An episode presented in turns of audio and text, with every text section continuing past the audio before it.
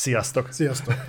Újra megint, kezdtük. megint csak üdvözlünk benneteket. Jó, ahogy megszokhattátok, akkor beszélni fogunk az év legjobbjairól. Legjeiről. Legjairől. Nem tudom, milyen hosszú lesz az adás, ez majd Balástól függ. Olyan Hat és fél. Hat és fél. Szerintem mielőtt neki mennénk azért a különböző kategóriának egy ilyen általános értékelést tartatunk, hogy te mennyire vagy elégedett a tavalyi játék felhozatala. Nézzük mondjuk annak a viszonylatában, hogy 2020 novemberében el rajtoltak a most már gyakorlatilag jelen generációs platformok. Hogyha így megnézzük így a pár év táblatából, akkor mi a véleményed, hogyan viszonyul így a 22-es év a többihez? Nem vagyok elégedett a tavalyi évvel, de gyorsan hozzátenném, hogy viszont nagyon sok jó játékot kaptunk. Tehát eh, ezek, ez nem volt egy rossz év, csak szerintem nem volt egy jó év. Uh-huh. Tehát eh, nagyon, nagyon sok olyan játék, sokkal jobb év volt, mint az előtte lévő. Sokkal kiegyensúlyozottabb talán, de nekem például rettenetesen fájt a hat hónap, amíg nem jött az égvilágon semmi. És nagyon szar érzés volt tartalomgyártói szempontból, hogy ö, körülbelül hat hónapig azt néztem, hogy mi az úristen fog történni itt a játékiparban. Én ezt kurvára ö, fájlaltam, de ezt nem tudom ráhúzni az egész évre, mert ugyanakkor volt egy betonkemény februárunk, Amikor... Ez a február kötője, március. Igen. Igen, az ott. az egy erős szakasz volt, tehát nem tudom azt mondani, hogy ez az év szar volt, csak egészen egyszerűen ezt, ha széthúztuk volna valahogy arányosabban, akkor nem azt éreztem volna, hogy kurva életbe legyen már valami. Hát itt ugye nagyon látszottak a csúszások, tehát kapásból a Horizonnek tavaly kellett volna megjelennie. Ez majd egyébként szerintem tükrözni fogja az is, hogy hogyan szerepel a különböző jelöltek között, tehát hogy azért idén valljuk be egy sokkal-sokkal erősebb mezőnyben érkezett meg a Forbidden West így, hogy nem tavaly év végén jelent meg, hanem idén. Tehát a tavaly, ezt ki is fejtettük az akkori Game Awards-on, hogy hát az, az, az elég gyenge év volt.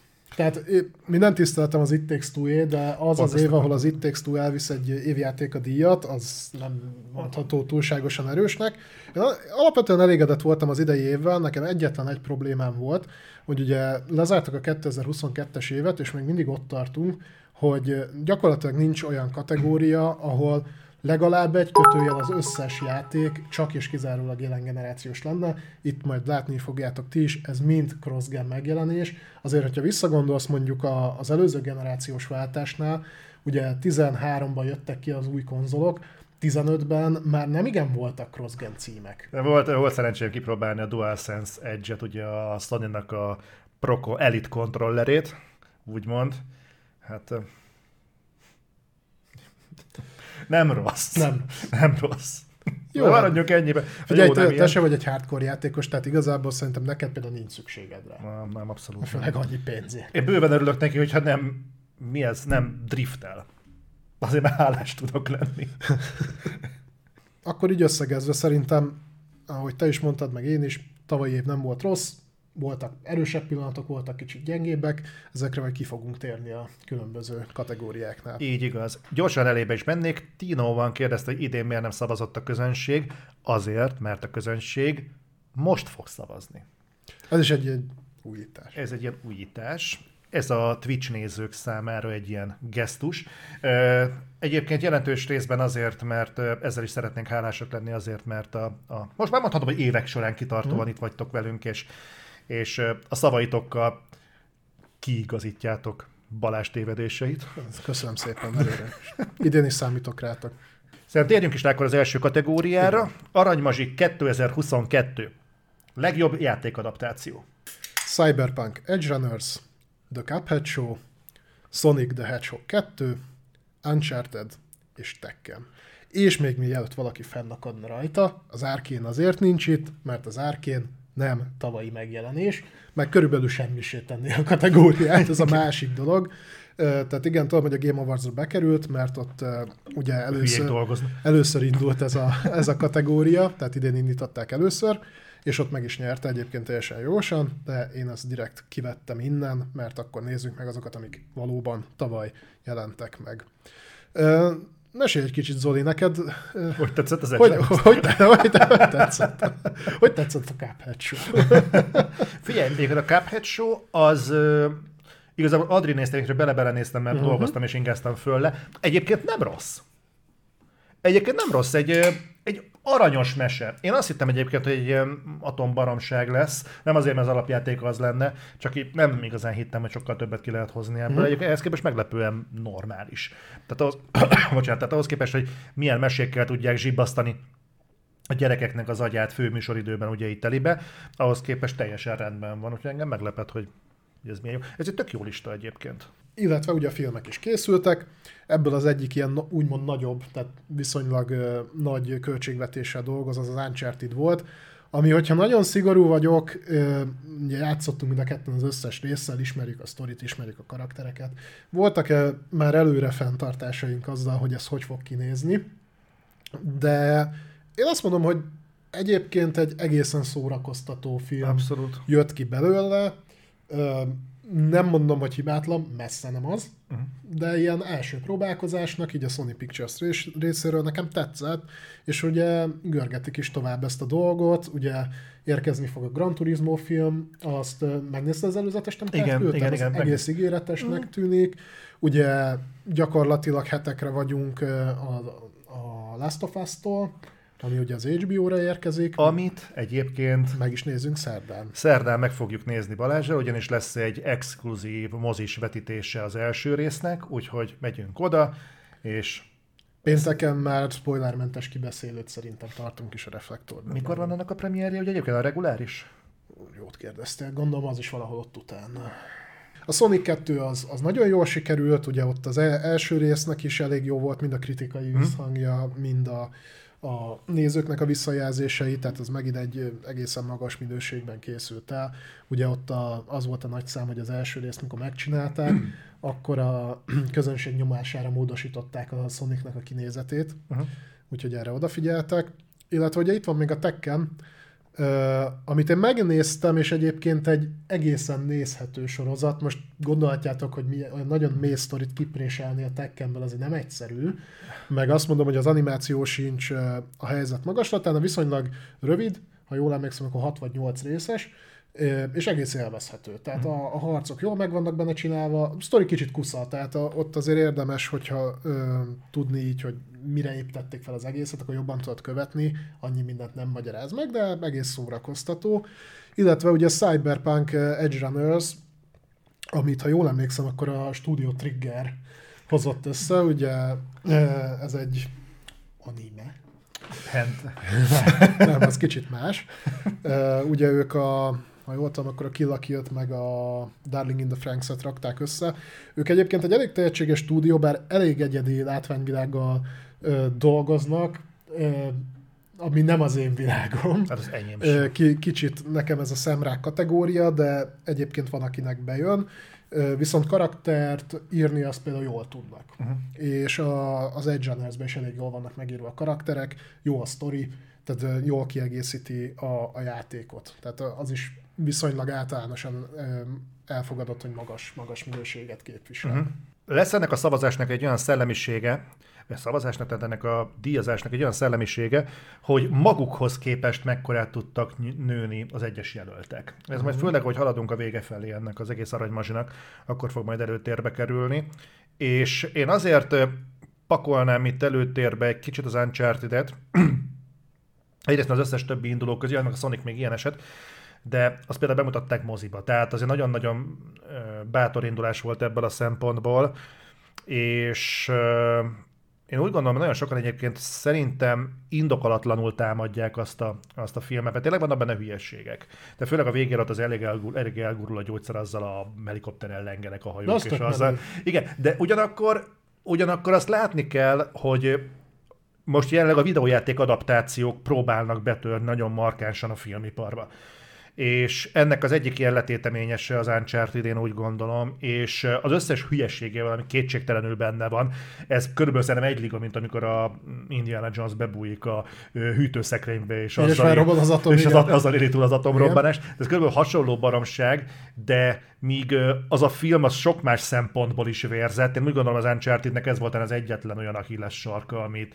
amivel fogás lehet találni rajta, mert egyébként a film maga az működött és én nem hittem volna, hogy egy Uncharted kaliberű filmet át lehet rakni, mert az Uncharted messze az a teritorium, amit nem nagyon küldenek moziba. Tehát az Uncharted a maga kategóriájában az majdnem olyan, mint egy God of War a saját kategóriájában, vagy egy, vagy egy mit mondjam neked, vagy egy Assassin's Creed, mondjuk uh-huh. azt meg is most beiküldték moziba, mondjuk mindegy, de, de ezt mondjuk egész sikeresen. Uh-huh. Úgyhogy én az is belejátszik egyébként, én az, az animékkel eleve nem tudok mit kezdeni. Figyelj, ez úgy a szavazatod, mint az enyém, úgyhogy nyugodtan. Én, én, én úgy vagyok ezzel, hogy a Sonicnak az első részét azt nagyon-nagyon szerettem, a Hedgehog 2-nél ezt nem tudnám ennyire elmondani, az annyira újdonságként már engem nem ért. Én, én az Uncharted-ra tudnám tenni uh-huh. a voksomat. Nagyon örülnék, hogyha ebbe az irányba mennének tovább az adaptációk kevésbé botladózva, de szerintem ez egy kurva jó alap. Tehát a, alapvetően azt mondod, hogy a, inkább a jelentősége miatt. Igen, igen. Ezzel egyébként egyetértek. Én ezt egy picit megosztanám olyan szempontból, hogy én viszont szeretem a, az animációs filmeket. Szerintem nagyon jól összerakva, össze lett rakva az Edge Runners. Megértem, hogy miért tetszik sok embernek. Nekem vannak vele egy kis fenntartásai, mondom a vizualitását tekintve, de egyébként működött. Viszont, hogyha ha úgy nézem, hogy hosszú távú jelentőség, akkor, akkor nagyon-nagyon örülök, hogy, hogy jól sikerült az Uncharted, Abszolút. és hogy, hogy gyakorlatilag ezzel, hogy anyagilag is sikeres lett, így megerősítette a sony abban, hogy akkor a, a többi IP-jét is szépen a, akár a mozivászonra, akár VOD szolgáltatásra sorozat formájában ezt továbbítja. Hát, Úgyhogy... hát hogy más nem mondjunk, azért lehetett volna ebből egy Morbius szintű blamás is, de hál' Istennek nem igen. lett. Hát a Morbiusból is lett valami, egy marha nagy mém. egy mém, igen. Egy mémig azért eljutott. Igen. Úgyhogy akkor, akkor mit mondunk, akkor Uncharted? Legyen akkor az Uncharted. Uncharted. Látom, egy, a közönség szavazás viszont lement, és a közönség szavazáson nem látjátok kiírva, de a közönség szavazáson viszont a Cyberpunk Edge Runners nyert. Abszolút megértem. Egyébként teljesen jó helyen van. Tehát amennyit hallottam róla, jobban sikerült, mint az, ami alapján készült. Vonuljunk tovább, legjobb hangzás és zene. Na, ez volt az a kategória, amiben én a Game awards nagyon kiakadtam. Szerintem nem csak te. Ö, nagyon, szerintem egyébként visszatérő probléma, hogy a Game Awards díjazottakkal nem értünk. Ne, nem, nem, nem csak ezen akadtál ki, és okay. a látványon is. A látványon is kiakadtam. Ö, igazából csinálunk egy ilyen korrekciós műtétet most a szakmán, jó? Legjobb hangzás és zene kategóriában Horizon Forbidden West, God of War Ragnarök, Elden Ring, tudom, hogy erre mindig kicsit megborzongsz, Metal Hellsinger és A Plague Tale Requiem. Hogy lássátok az indulókat is, ismét kérem a, a segítségeteket, 5 percig fut egy szavazás, megtehetitek a voksotokat most. Horizon Forbidden West ebből a szempontból te hogy látod? Figyelj, nekem nagy liblingem volt idén a Horizon Forbidden West, ugye így az Elden Ring meg a God of War mellett egy picit eltűnt több szempontból. Nálam volt, amiben jobban működött, volt, amiben kevésbé.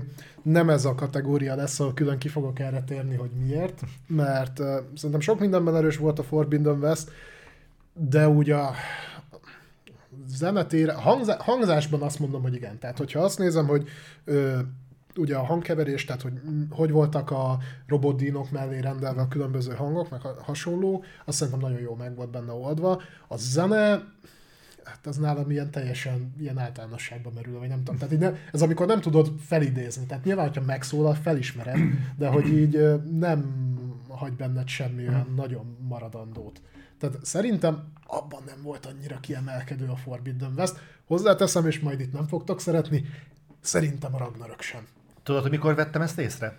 A ö, Game awards Mielőtt átadták volna a Game of the Year awardot, ugye egyben leadták az, az összes, összes jelölt ö, játéknak a zenéjét, és bazd meg, ha nem nézed, csak hallgatod, akkor nem tudod, hol ér véget az egyik, és hol kezdődik a másik. Szinte tök ugyanúgy szól a Horizon, a God of War, az Elden Ring, meg a Plague Tale Requiem. Tehát olyan, mintha ugyanannak a dalnak hallanád mondjuk kis hajlításait. Én, én, én nem tudom, ebből hogy nagyon nem lóg ki senki, és még egy valaki kilóg ebből a képletből. Csak nem a Metal Hellsinger. A Metal Hellsinger. Jó, itt úgy érzem, hogy egy picit csalás, ha lehet ilyet mondani. Ö, kvázi egy ritmusjátékról van szó. Ez teljes értékű Tehát ez, ez, a, ez a Guitar Hero FPS gyakorlatilag. Ez jó. Egyébként igen. Ö, tehát itt lehetne azt mondani, hogyha egy ilyen típusú játékban egyébként nem működne a zene, akkor kurva nagy gondok lennének. Tehát ahol az egész játékmechanikát arra húzott fel, hogy ritmusra játszod.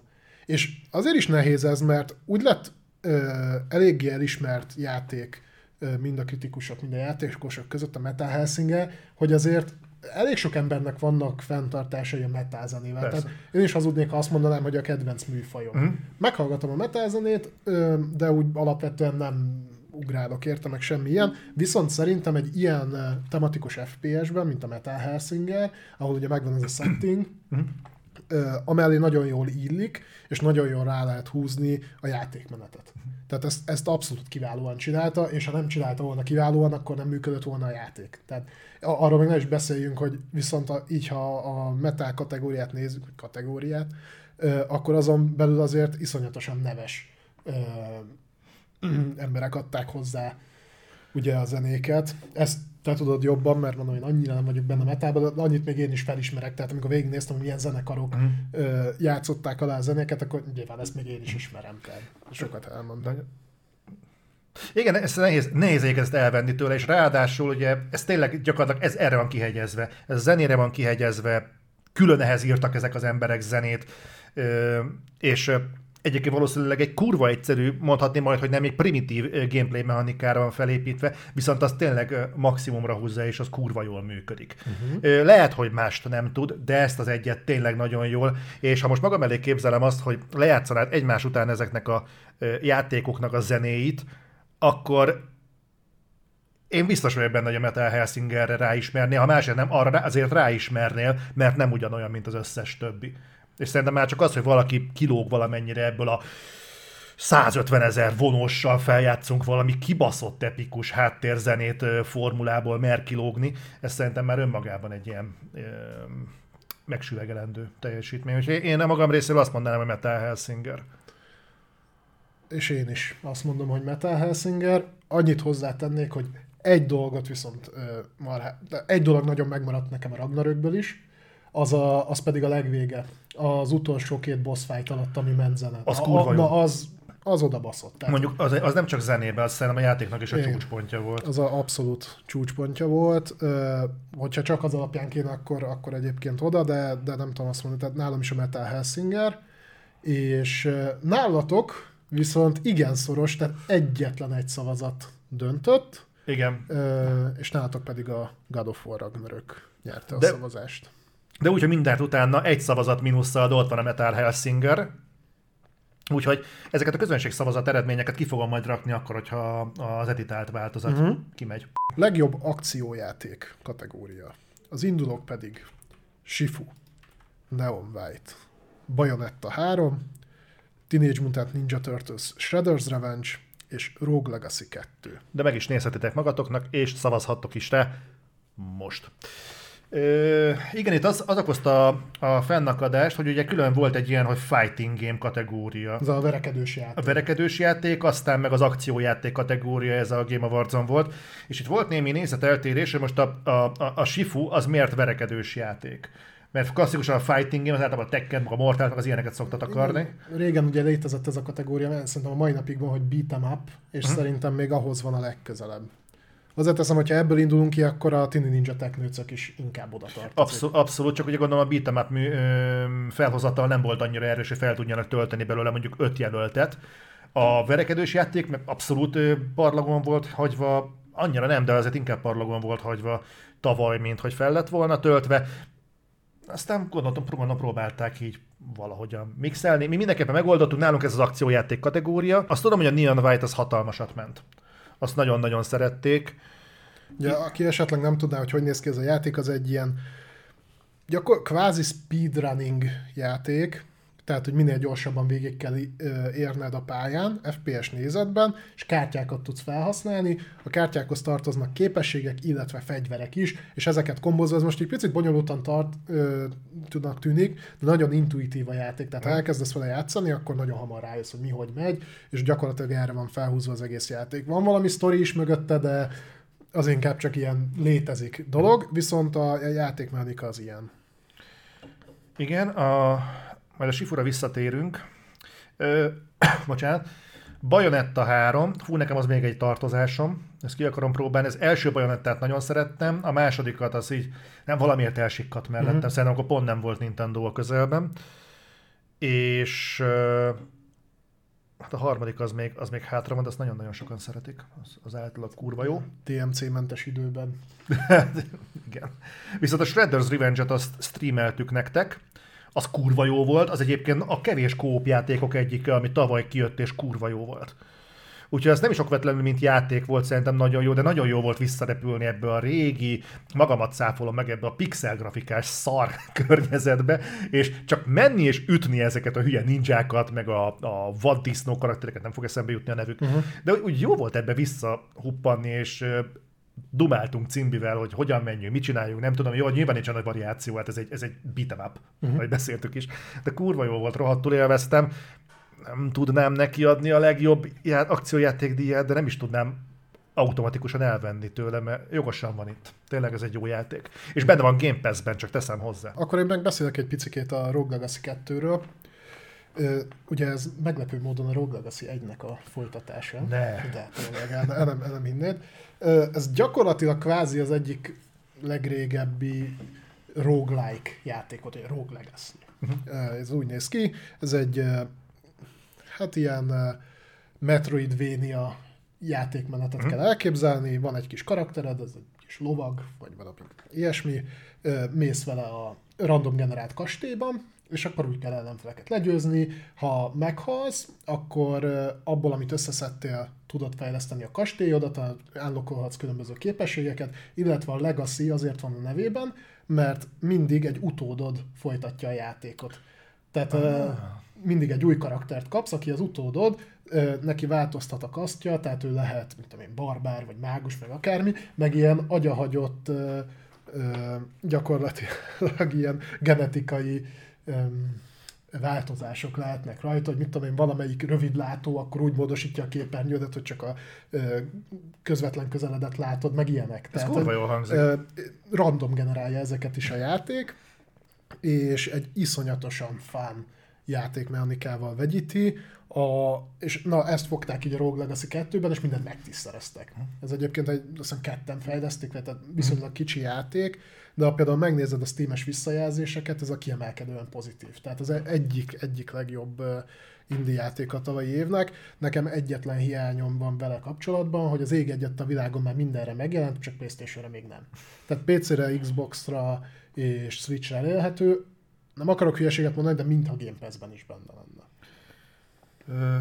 Ezt most nem fogom, ezt nem tudom. Majd nézzetek utána, mert most ja. nekem sem. De egyébként amúgy sem egy haláldrága játék, tehát azt hiszem Steam-en 20 euró. Az eredmények alapján ti azt mondtátok, hogy Sifu. Még, Még hozzá torony magasan, több mint 50%-kal azt mondtátok, hogy Sifu, és második utána rendesen lemaradva a Bajonetta, ami egyébként a jelenlévőknek a véleményének, a, tehát a jelenlévők felének se tükrözi a véleményét, úgyhogy kapjátok össze magatokat. Öm, én bevallom őszintén, hogy, hogy ebből a felhozatalból kettő az, amit, amivel én markánsabban játszottam. Én a Sifut azért nem tudnám mondani, mert nekem van egy negatív szájíz uh-huh. a Sifuval kapcsolatban. Nem ugyanis tudtad, hogy ez roguelike. Nem, nem roguelike, az uh, Souls-like. Mert nem, nem, nem variálja Mindegy, újra a pálya. Mindegy. Uh, én nem tudtam, hogy ez ilyen lesz. Az egyik, a másik pedig, hogy hogy engem átbasztak a Sifuval. Nem csak ezért, Igen. hanem azért is, mert én direkt a Deluxe változatot vettem meg, ami két nappal korábban állokkolódik. Na nem állokkolódott két nap múlva, viszont küldtek egy levelet, hogy bocs. De tényleg ez volt egyébként erről ne, hír, ne, ez határozza meg a hír is volt belőle, úgyhogy Na mindegy, úgyhogy ez ilyen apróságok tudod azért, hogy tudnak fájni. Tehát nem is az, hogy, hogy azt mondják, hogy megkapod az XP boostot a megjelenő, hogy a Call of duty mi volt, hanem hogy meg kéne kapnod két nappal előtte. Nem. Bazd meg. Ez az egyetlen dolog, amit tud kaptál volna a felárért. Na mindegy. Úgyhogy nekem ez... Na de én, akkor kit hú, nem tudom, én az az igazság, hogy bennem van egy ilyen bizsergés, és mondanék Bajonetta 3-at. Én, nem, mondj, én, mondj Bajonetta. én mondok Bajonetta 3-at. Azért, mert néztem Bajonetta 3 ö, gameplayeket, fú, de undorítóbb az meg, hogy ez alapján mondok be, de az még hátra van. Utálom, nem fog 60 eurót fizetni egy Switch játékért. A Nintendo és, nem így gondolja. És, rá, és rá, ráadásul, ráadásul tényleg látszik, hogy vannak azért framerate gondok itt-ott, kihinni, de azért, ha azt mondja, hogy akciójáték, akkor azért szerintem abban még mindig a bajonetta az, ami úgy, úgy tényleg oda kúrja magát elég rendesen. Uh-huh.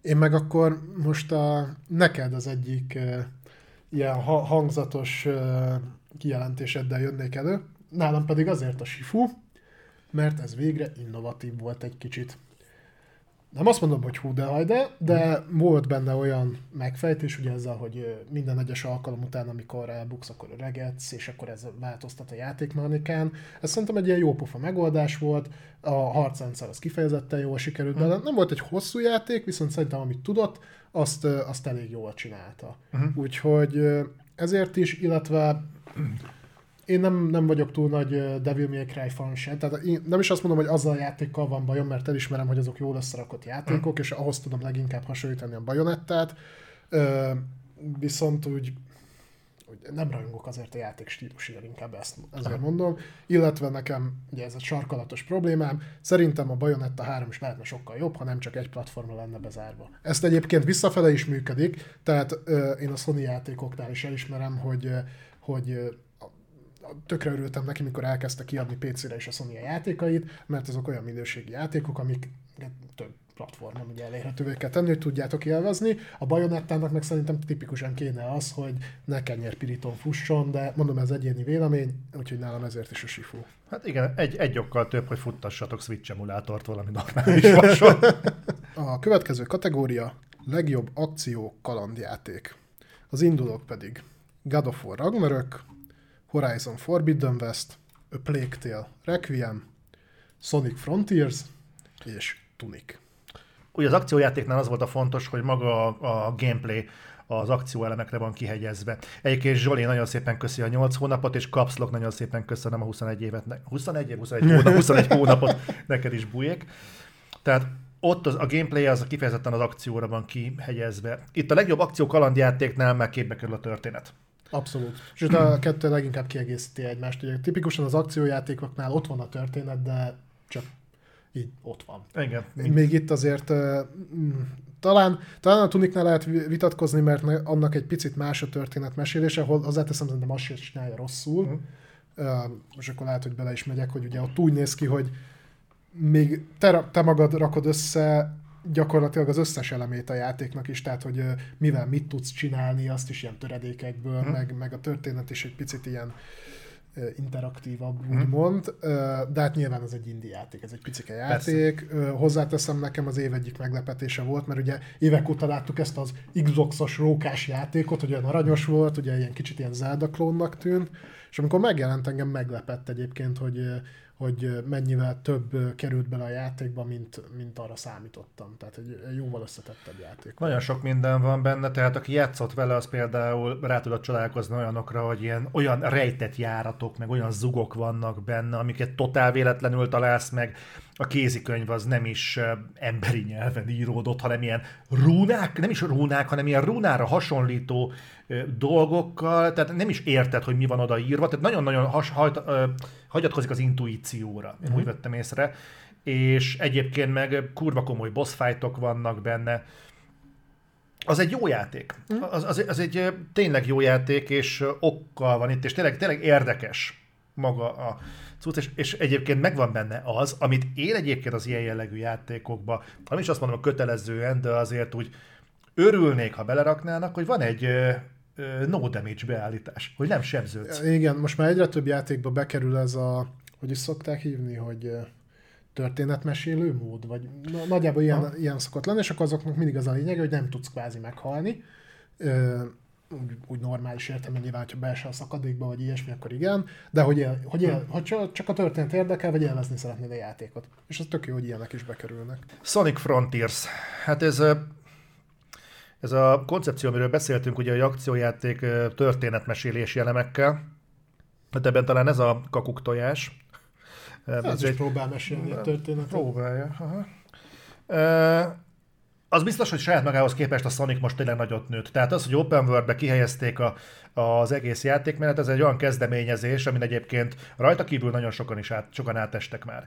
Tehát ezen most már úgy gyorsan akartam mondani, de nem, Elden Ring. Tehát ott is kinyílt hatalmasra a világ, és el lehet most már mászkálni sok felé. Ez az open world most már nagyon-nagyon hívó szó mindenhol, és mindenki próbálkozik ezzel boldog-boldogtól. Milyen, még nem tudják, milyen játékot akarnak csinálni, biztos, hogy open world lesz. Igen, csak ezzel tudod még az a probléma, hogy attól, mert valami open world, még nem biztos, hogy jó lesz, mert azt fel is kell tölteni ilyen tartalommal. Ah. Mert olyan tartalommal, nem úgy, mint mondjuk a Far Cry-ba, hogy 128 izét meg tudsz mászni rádiótornyot, aztán lehet, hogy a következőben nem rádiótorony lesz, hanem mit tudom én, vadász vagy akármi, de kvázi ugyanaz. Muszáj mászni. Tehát lehet ezt jól is csinálni, meg lehet kevésbé jól. Ugye ennek az egyik ilyen arany példája az a Breath of the Wild volt. A, hmm. az egyik az első olyan open world játékoknak, ahol interaktívá tudták tenni gyakorlatilag az egész teret. Voltak annak is hiányosságai, de hogy azt ott, ott tényleg mindenhol találtál valamit, amivel, amivel tudtál játszogatni. Szerintem elindult egy jó irányba a Sonic, egészen okosan megoldották a, a, a dolgokat, jól is fogyott, tehát jól mutatja, ugye most már nagyon régóta problémák vannak a Sonic eladásával, nem tudtak normális, uh, teljes értékű Sonic játékot jó ideje összehozni, meg ez a 3D-be áthelyezése, ez is nehezen ment, mert ugye a Sonichoz hozzátartozik, hogy kibaszott gyorsan mész. Uh-huh. És hát, azért ezt igen. egy 3D-s platform játékba úgy megcsinálni, hogy ez ne folyjon ki a szemed, és ne tud követni a dolgokat, nem egyszerű. Tehát ezt a részét jól megoldották, de az a játék technikailag egy akkora szemetes láda, tehát, hogy, hogy még ha jelen generációs konzolon játszod, akkor se tudja elég gyorsan kirajzolni a textúrákat, és így mész előre iszonyatos sebességgel, és nem látod, hogy mi lesz ott. Ö, az az, ami nem tud 30 FPS-nél többet, ugye? Um, és erre még büszkék is voltak, mert hype valahol a... Nem, nem, az nem az volt. Ez no. a Gotham Knights volt, amire te gondolsz. Közben befutott a szavazatotok, a God of War Ragnarök nálatok a legjobb akciókalandjáték. Lépkedjünk közben szépen feljebb hiszen az érvelésben, de csak hogy maradjon itt, hogy Jó. ti a legjobb akciókalandjátéknak a God of War Ragnarököt szavaztátok meg. Plague, Plague Tale Requiem, ugye folytatja tovább a Plague Tale Innocence-ben megkezdett történeti szállat. Játszottál végül is ezzel a játékkal? Elkezdtem. Elkezdted. Elkezdtem. Ö, sejtem, hogy miért maradtál, pedig te végigjátszol minden szart. Ez egy Hát az egy idő után kell ehhez cérna, hogy az ember végig nem egy hosszú játszani. játék. Nem hosszú játék, de, de azért megmutatkozik, hogy ez nem, nem egy önmagán jelentősen. Tehát az Innocence jelentősen nem túlmutató játék. Figyelj, én nagyjából azt mondanám rá, és talán ezzel nem a legjobban, hogy ez a legtöbb, amit egy dupla jellegű játékból ki lehet hozni, nagyjából. Én ebben nem értek egyet. Nem? Szerintem kaptunk dupla játékokat idén, amik ennél azért lényegesen tartalmasabbak voltak. Ö, viszont egyébként sok szempontból bátor, ezt tényleg nem veszem el tőle, de igazából, ha kipróbáltad ezt a parittyázást, akkor igazából ez csak időn kicsit színesíti idővel, de jelentősen nem árnyalja. Hál' Istennek nem 30 órás. Tehát szerencsére. Ez jól áll neki egyébként, Igen. amit mostanában hajlamosak elnyújtani ezeket a dolgokat. Na a következőn egy kicsit kihátrálok, mert ott hajlamos vagyok sarkosan fogalmazni, ez a Horizon Forbidden West, aminél ugyanúgy vagyok vele, mint az első résznél, én az mindent jobban élveztem benne, mint a gerinc történetet. De konkrétan tényleg gyűjtögetni a virágokat, meg leölni a random robotokat, meg, meg ezeket a dolgokat, tényleg mindent jobban élveztem, mm. mint a, a, a storyban haladni. És nekem ez úgy valahogy úgy keretezés. A Horizon Forbidden West után fogalmaztam meg magamban egy elég sarkos véleményt egyiket ezzel kapcsolatban, hogy rá kellett ébrednem, egyébként én nem nagyon szeretem a Gerillának a játékait.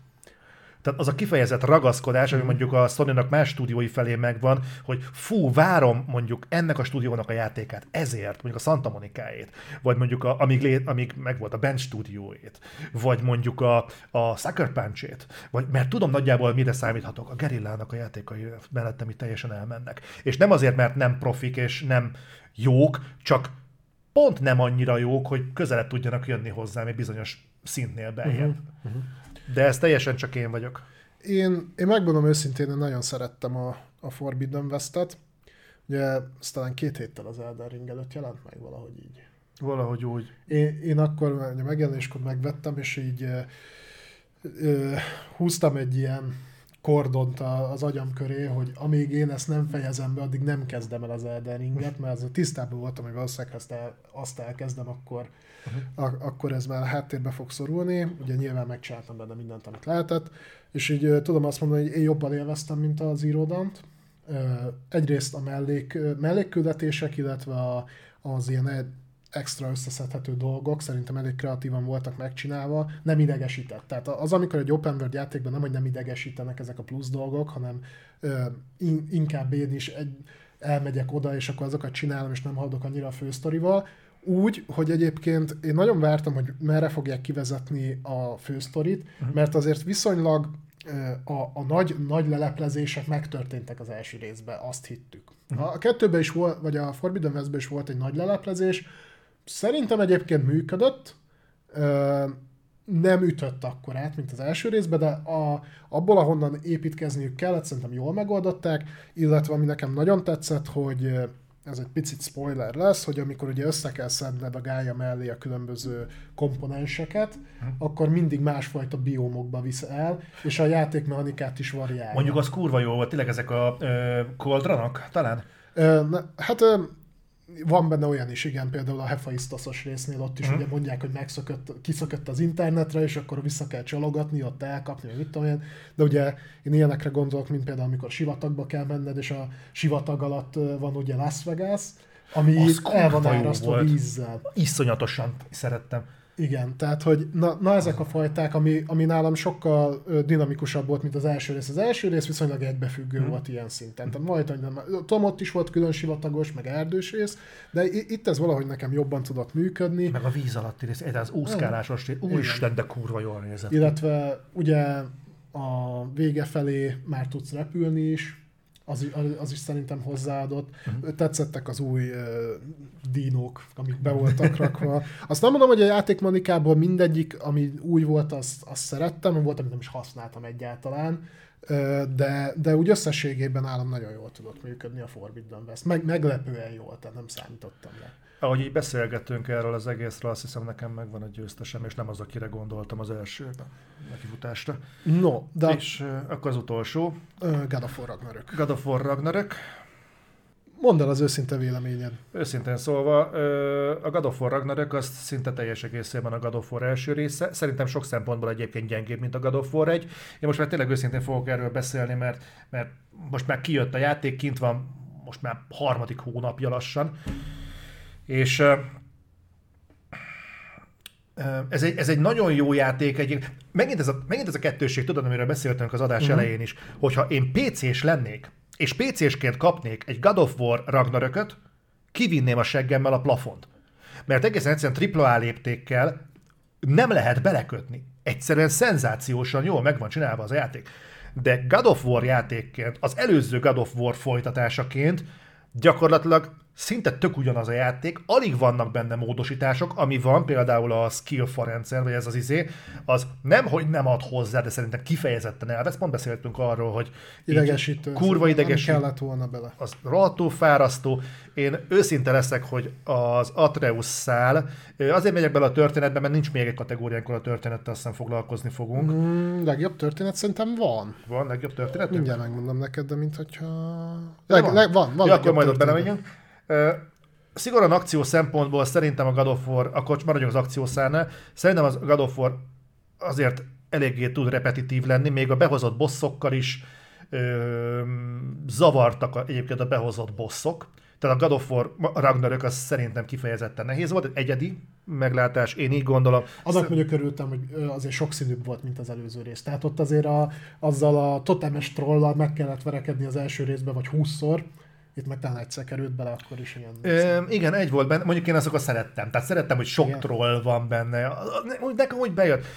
Aztán lehet annyi, hogy az elsőben meg volt a wow faktor, itt meg nem. Tehát nem biztos, hogy ez levon a God of War hmm. az értékeiből, egészen egyszerűen csak úgy nyilván ugyanaz a mitológiai környezet, de basszus, amikor a God of War 2 elkészült, még az is a görög mitológiába volt helyezve, mégsem éreztem azt, hogy az egynek a teljes ö, reciklálása lenne. Sőt, a háromnál se lehetett ezt érezni. Igen, úgyhogy én, nekem a God of War Ragnarök az igazából nem sokban mutatott túl, akkor a sztorira majd rámegyünk a történet uh-huh. résznél, de nekem nem sokban mutatott túl az, az előzőn magán nem mondom, hogy unalmas, mert ha God of- egy God of War unalmas lenne, szerintem az majdnem a világ vége. Azért volt benne üres járat. Hú, tudom. Az Atreusos. Az, Az. Az. Arra majd kitérünk a sztorinál szerintem majd még pluszba, de az az akciórészt is érinti. Uh-huh. Hát az meg az Atreusos rész az olyan, mintha utólag implikálták volna rá, az olyan, mint egy harmadik kar a játékban. Tehát utólag így rá Frankenstein eznek az egész. Ez borzasztó. És na most jön az a pillanat egyébként, Igen, má- más is tudja, miről van szó. igen, Patrik is eltalálta, és akkor most van az a pillanat, amikor az, hogy beszéltünk róla, bennem hozott egy ilyen sorsfordító pillanatot, varázs nekem egy ilyen megvilágító reflektor. Fény az éjszakában. Igen. De ez- érted a reflektoros Hát eufemizmust. Én azt mondom, hogy legjobb akció, kalandjáték, Horizon Forbidden West. És egyébként én is azt mondom. Szigorúan, hogyha összehasonlítom, és imádtam a God of War Ragnarököt, nagyon szerettem, de ha összehasonlítom őt az a megelőző résszel, illetve a Horizon Zero Dawn és a Forbidden West-et, nem, a Forbidden West sokkal többet lépett előre.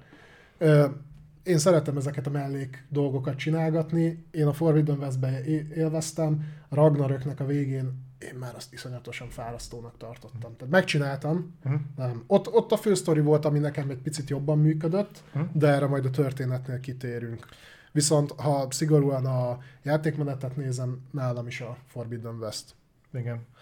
Úgyhogy én nem hittem volna egyébként, amikor elkezdtük, mert nekem mondom, a Forbidden West az így, mint egy klasszikus gerilla játék. Mhm. Uh-huh. Nem igazán a szívem csücske, de utána gondolom most, hogy beszélünk erről, és valahogy most jutott eszembe a koldronok, és szerintem maguk a, a koldronok, azok a Forbidden Westnek az egyik legjobb ö, részei ezekkel a kihívásokkal. Egyébként azok is ilyen kvázi boss harcok. Mm, De- Vannak benne, igen. Már csak azért is, mert nem, nem a nyílt világban van kihelyezve, össze vagy zárva vele, muszáj ott valamit csinálnod, nem csinálod azt, hogy felfutsz a hegytetőre, és majd onnan lenyilazod. És tényleg ez, hogy, eszem, hogy, mo, ahogy most beszélünk, jutott eszembe, hogy tényleg basszusabban le lehetett menni a víz alá, és milyen új világ, új harcstílus jelenik meg. Az tényleg őrület volt, és most hozta ezt felszínre, és innentől kezdve ez számomra mindent elsöpört.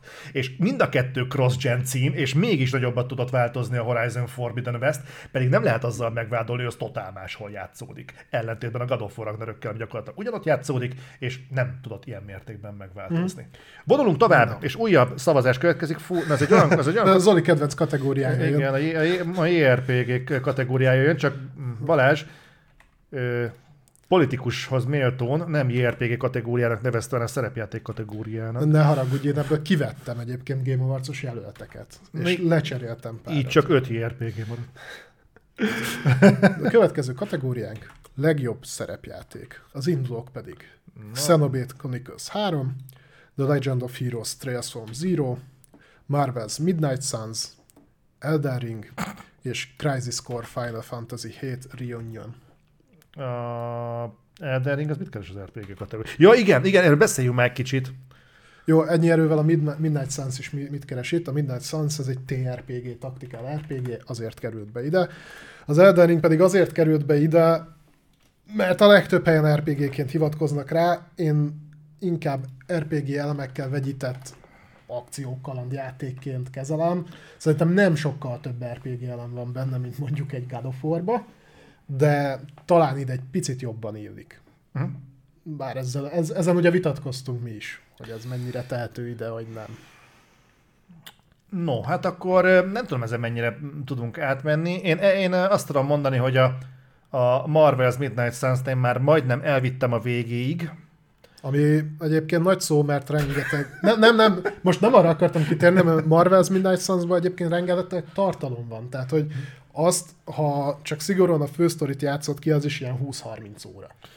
Nagyon-nagyon hosszú, egyébként ez az egyik ö, legnagyobb probléma vele, hogy hiába van benne kibaszott sok tartalom, de maga a gameplay egyébként ehhez mérten elég vékony. És egy idő után azért már kezd kurva fárasztó lenni, hogy kiválasztod a, a feltápolt csapatot, odamész, nagyjából megvan a nyerő taktika, a pályák azok nagyrészt ismétlődnek, tehát nem szorulsz arra rá, hogy taktikai elemeket csempészél bele. Ö, Tehát azért, azért ennek a játéknak jót tett volna, hogyha egy olyan 10 órával rövidebb. De ez nem, az, de nem mind szerepjáték mondom ezt, viszont én megmondom őszintén, hogy én nem nagyon tudnék szerepjátékként hivatkozni a Midnight Suns-ra. T, mondom, TRPG, taktikál RPG, ö, azért tettem be ide, meg mert nincs például körökre osztott stratégiai játék, sőt, szerintem stratégiai játék De a kategóriát. Mario and Rabbids, az új, a Sparks of Nem, nem úgy értem, hanem kategóriánk nincs. Ja, ja, olyan kategórián is. Tehát azért besorolható ide is.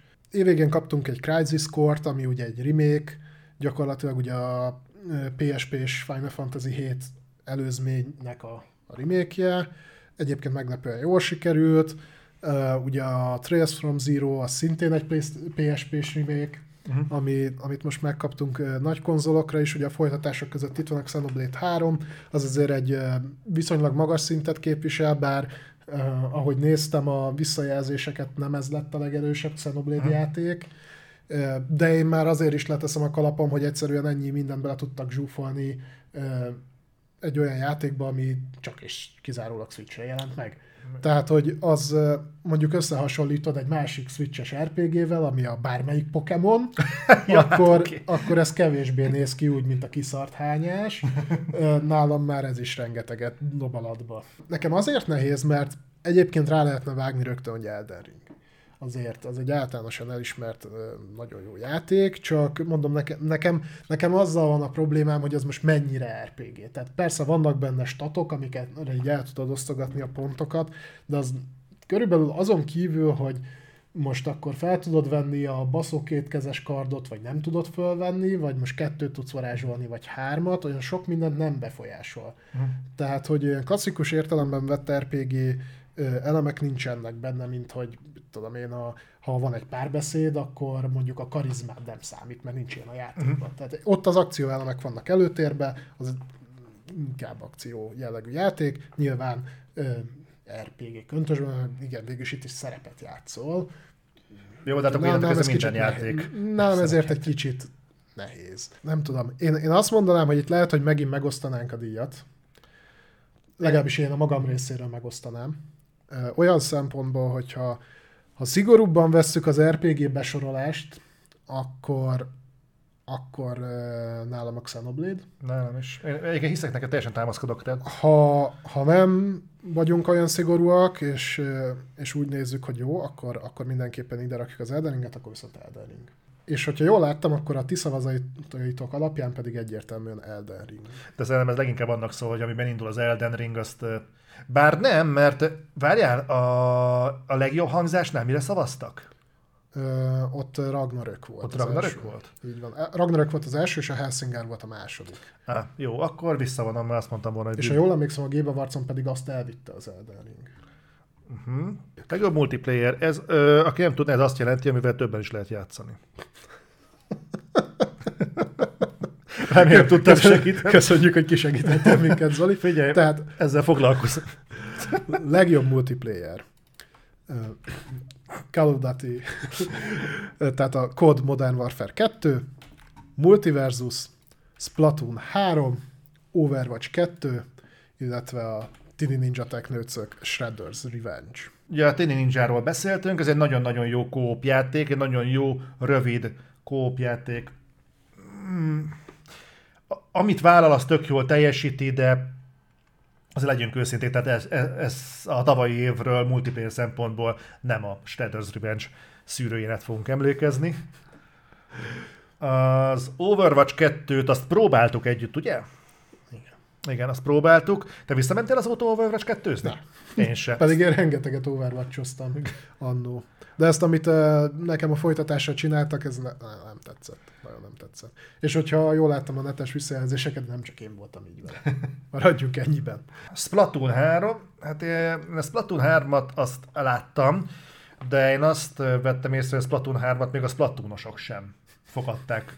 Kitörő örömmel? Kitörő örömmel, igen. Úgyhogy amit én láttam belőle, az egy mezei Splatoon volt, és nekem az eddigi Splatoonok sem igazán tetszettek. Ugye igen, a, nem a Nintendo-t szoktuk társítani, a, a multiplayer játékokról beszélünk, tehát online multiplayerről. Hát, igen. Multiversus, ezt kérlek meséld el, mert te szereted ezeket a manga cuccokat. Mi? Miről beszélsz? Nem ismerem, úgyhogy biztos manga. Ez ugye a Warnernek a ö, ilyen platformer verekedős játéka. Ugye gyakorlatilag ugyanarra húzták fel az egészet, mint amire a Máriós verekedős játékok voltak felhúzva. és csak Warneres karakterekkel rakták elé. Tehát ugye a Scooby-Doo-tól kezdve csomó ilyen hülyeség van benne. Tehát a, a DC karakterek benne vannak, meg hasonlók. Egyébként egy viszonylag szórakoztató free-to-play játék, mm.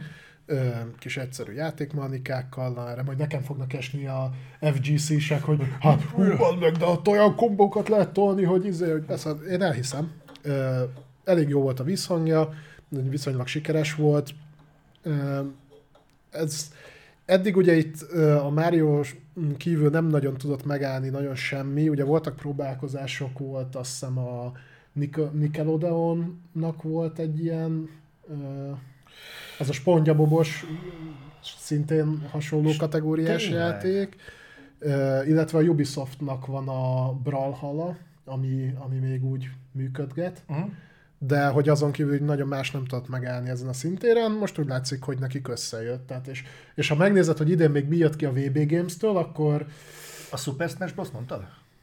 Super Smash, hát ez a Mario-s játék. A, ugye nyilván az a legnagyobb. Mm. Ez volt a Multiversus, és akkor nyilván volt még egy MV2-nk. Ez a Modern Warfare 2. Mi azóta is nyomjuk. Egyébként én már 230 akárhányas szinten... Tudom, játszottunk, nem emlékszel? De igen, Voltál benne 10 percig? Múlt héten játszottunk. ja, hát ti játszottatok. Kimaxoltad a bazukát, aztán kiléptél. Végre beváltottam a Battle Pass-es tokeneket. Igen, bazukára. Ugye, most a, mit lehet mondani a kodról? Tehát nyilván kicsit ilyen visszás a dolog, mert egyrésztről hogy működik? Úgy működik, mint bármelyik kod. Tehát nyilván multiban erős. Mi az, ami nem működik benne? Hát a multi. Mert egyébként olyan... Az máig, az meg fél órát szoptunk, mire összehangoltuk a címbe, meg egy barátjuk split screenben nyomták, és úgy voltunk hogy na akkor ezt hozzuk össze úgy, hogy én játszom Playstation-ről, tehát változik a platform, és még valaki Xbox-ról. Szerintetek összejött a matchmaking az első fél órában? Segítek, nem. Ma, ma, hozzáteszem, most, ugye most egy picit nagyobb kiadás után játszottam, mert mikor megjelent, akkor játszottunk vele elég sokat, és én utána ott hagytam nagyjából egy hónapig, és akkor most a téli szünetben játszottunk vele megint, és megint egyébként viszonylag hamar hozzászoktam, és megint élvezem, és tök jó és most már nincs benne annyi bug, meg a matchmaking is javulgatott ahhoz képest, amikor megjelent. Hát amikor megjelent, azért néhányszor így tépkedtem a szemöldökömet, ja, hát. hogy ez a megyi 26. kod megjelenés, és mint a kvázi a világon az egyik legnépszerűbb, és a legnépszerűbb multiplayer Jó, de FPS. hát kis stúdió első játék, kevés pénzből kés. Ja, igaz, ez, mindig, mindig az rá, tehát nem hat stúdió dolgozik rajta egyszerre négy évig, Na mindegy. De azt nem lehet elvenni tőle, hogy valahogy bad meg a játékai még nem tudják elcseszni. Uh-huh. Jó, akkor legjobb multiplayer szerintem nem is érdemes nagyon itt uh, húzni a mézes madzagot. Sok mindenkinél Modern Warfare 2? Minden hibája ellenére én azt kell, hogy mondjam, hogy Modern Warfare 2. És ami a fontos, hogy a ti szavazataitok alapján mi volt az, és az az igazság, hogy annyira egyhangú volt, hogy itt nincs, nem is fér az kétség, 71%-kal mondtátok azt, hogy Modern Warfare 2. Az év indi játéka. És tök szerencse, mert hogy most először egyébként évek óta van az a helyzet, hogy az indi mezőnynek az indulóival képbe vagyok. Egyrészt, és valószínűleg köze volt a, ahhoz ennek, hogy minőségi indi játékokat kaptunk idén kurva jókat. Így van. Nagyon jók, sokkal többet egyébként, mint ami itt van ezen a listán, mert eh, én ugye közben kipörgettem, ráértem, volt szabad egy órán. A Memoir Blue-t azt kipörgettem. Végigvitte Zoli. Végigvittem egy 58 perces játék. Abban nincs játékmenet. Igen, csak Elolvasta. Igen, az gyakorlatilag egy Kinect játék. Egyébként csak itt dobálni kell a papírokat jobbra-balra. Ennyi. Tényleg kurva jó volt, tehát van egy tök érdekes gondolatisága, tehát nagyon jó egyébként a játék, csak hát nem játék, hanem egy ilyen kinektes ilyen gommarizós fasság az egész. Na, Na mindegy. Tunik. Ugye Tunikról már beszéltünk. Ez egy nagyon egy nagyon kedves, szerethető, de kihívás bőven van benne jellegű játék. Mindenkinek ajánljuk figyelmébe, aki, aki szeretne elveszni ebben a világban. Nyugodtan Game Pass-ben benne van. Aki például a klasszikus zeldákat szerette. Tehát akinek bejött mondjuk a Game Boy-os zeldának a felújítása, vagy aki annó játszott a Link to the past az, azokhoz hasonlítható talán a legjobban. Mm. Viszont egy modern újra gondolás, ami, ami szerintem elég jól működött. Igen. Aztán uh, Stray. Ugye a kóbor cicával egy ilyen uh, félapokaliptikus cyberpunk környezetben mászkálsz. Puzzle platformer talán? Hát, abban egy, hát azok a puzzle feladatok, azok nagyon ilyen... Mert a platformer benne, az sem, az sem túl gondolt. Hát gameplay szinten nem túl gondolt, a story az olyan, hogy bele lehet látni mély dolgokat, de szerintem egyébként nincs benne. Hallottam olyan okfejtést, hogy a végén egyébként lehet találni valamit, ami a feje tetejére állítja az egészet, de őszinte leszek, én az ilyeneket rohadtul utálom, hogy ha nem vetted fel három sarokkal arrébb a kuka alatt azt a feljegyzést, vagy nem is felvetted, ott volt valami kilógott a sarka, és azon volt egy nagyon fontos információ, ha azt nem láttad az egész játékot, utálom az ilyet, az meg. Tehát, nem, nem volt szerintem annyira túl gondolt sztoria, szerintem nagyjából ugye egy óra játék után lehetett tudni, hogy mire fogják kifuttatni az egészet. Tehát nagy megfejtések nem voltak benne. Azt viszont nem veszem el tőle, és ezt szeretném, hogy a jövőben is minél több, minél, minél több ilyen jellegű játékkal így történjen, akár Xbox, akár PlayStation vonalon. Ugye ez PlayStation Plus-os megjelenés hmm. volt nulladik napon. Tehát gyakorlatilag, ha előfizető voltál, akkor hozzáfértél ingyenesen, ez szerintem egy nagyon jó taktika volt. Nem vagyok róla meggyőződve, hogy a Stray ekkorát ment volna, mint amekkorát ment, ha ez nem így történik. Önmagában szerintem az a játék picit nehezebben állt volna meg, de mivel így történt, így így egyébként különösebb problémám nem volt bele. Kurva kíváncsi lennék egyébként egy alternatív univerzumban, hogyha a Stray-ben cica helyett mondjuk kígyóval vagy, mekkorát ment volna a játék vagy mondjuk valami kevésbé ö, cuki, fluffy állattal. Mm. Valami valami olyannal, amihez nincsen az embernek ilyen nagyon házi állatkötődése. Tehát nem egy pettel vagy, hanem kifejezetten mondjuk valami, valami, valami mondjuk egy disznóval, vagy mondjuk, mondjuk mit tudom én, egy rovarral. Uh-huh. Tehát, hogy mekkora pókkal például, igen.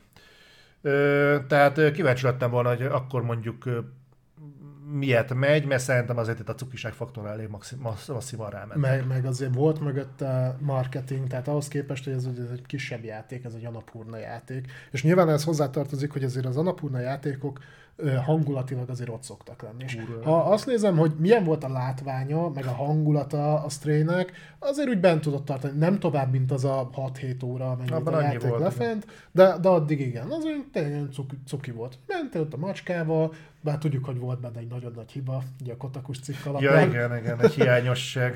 a, amit a mai napig nem javítottak. Pedig csak egy pöttyöt ki egy x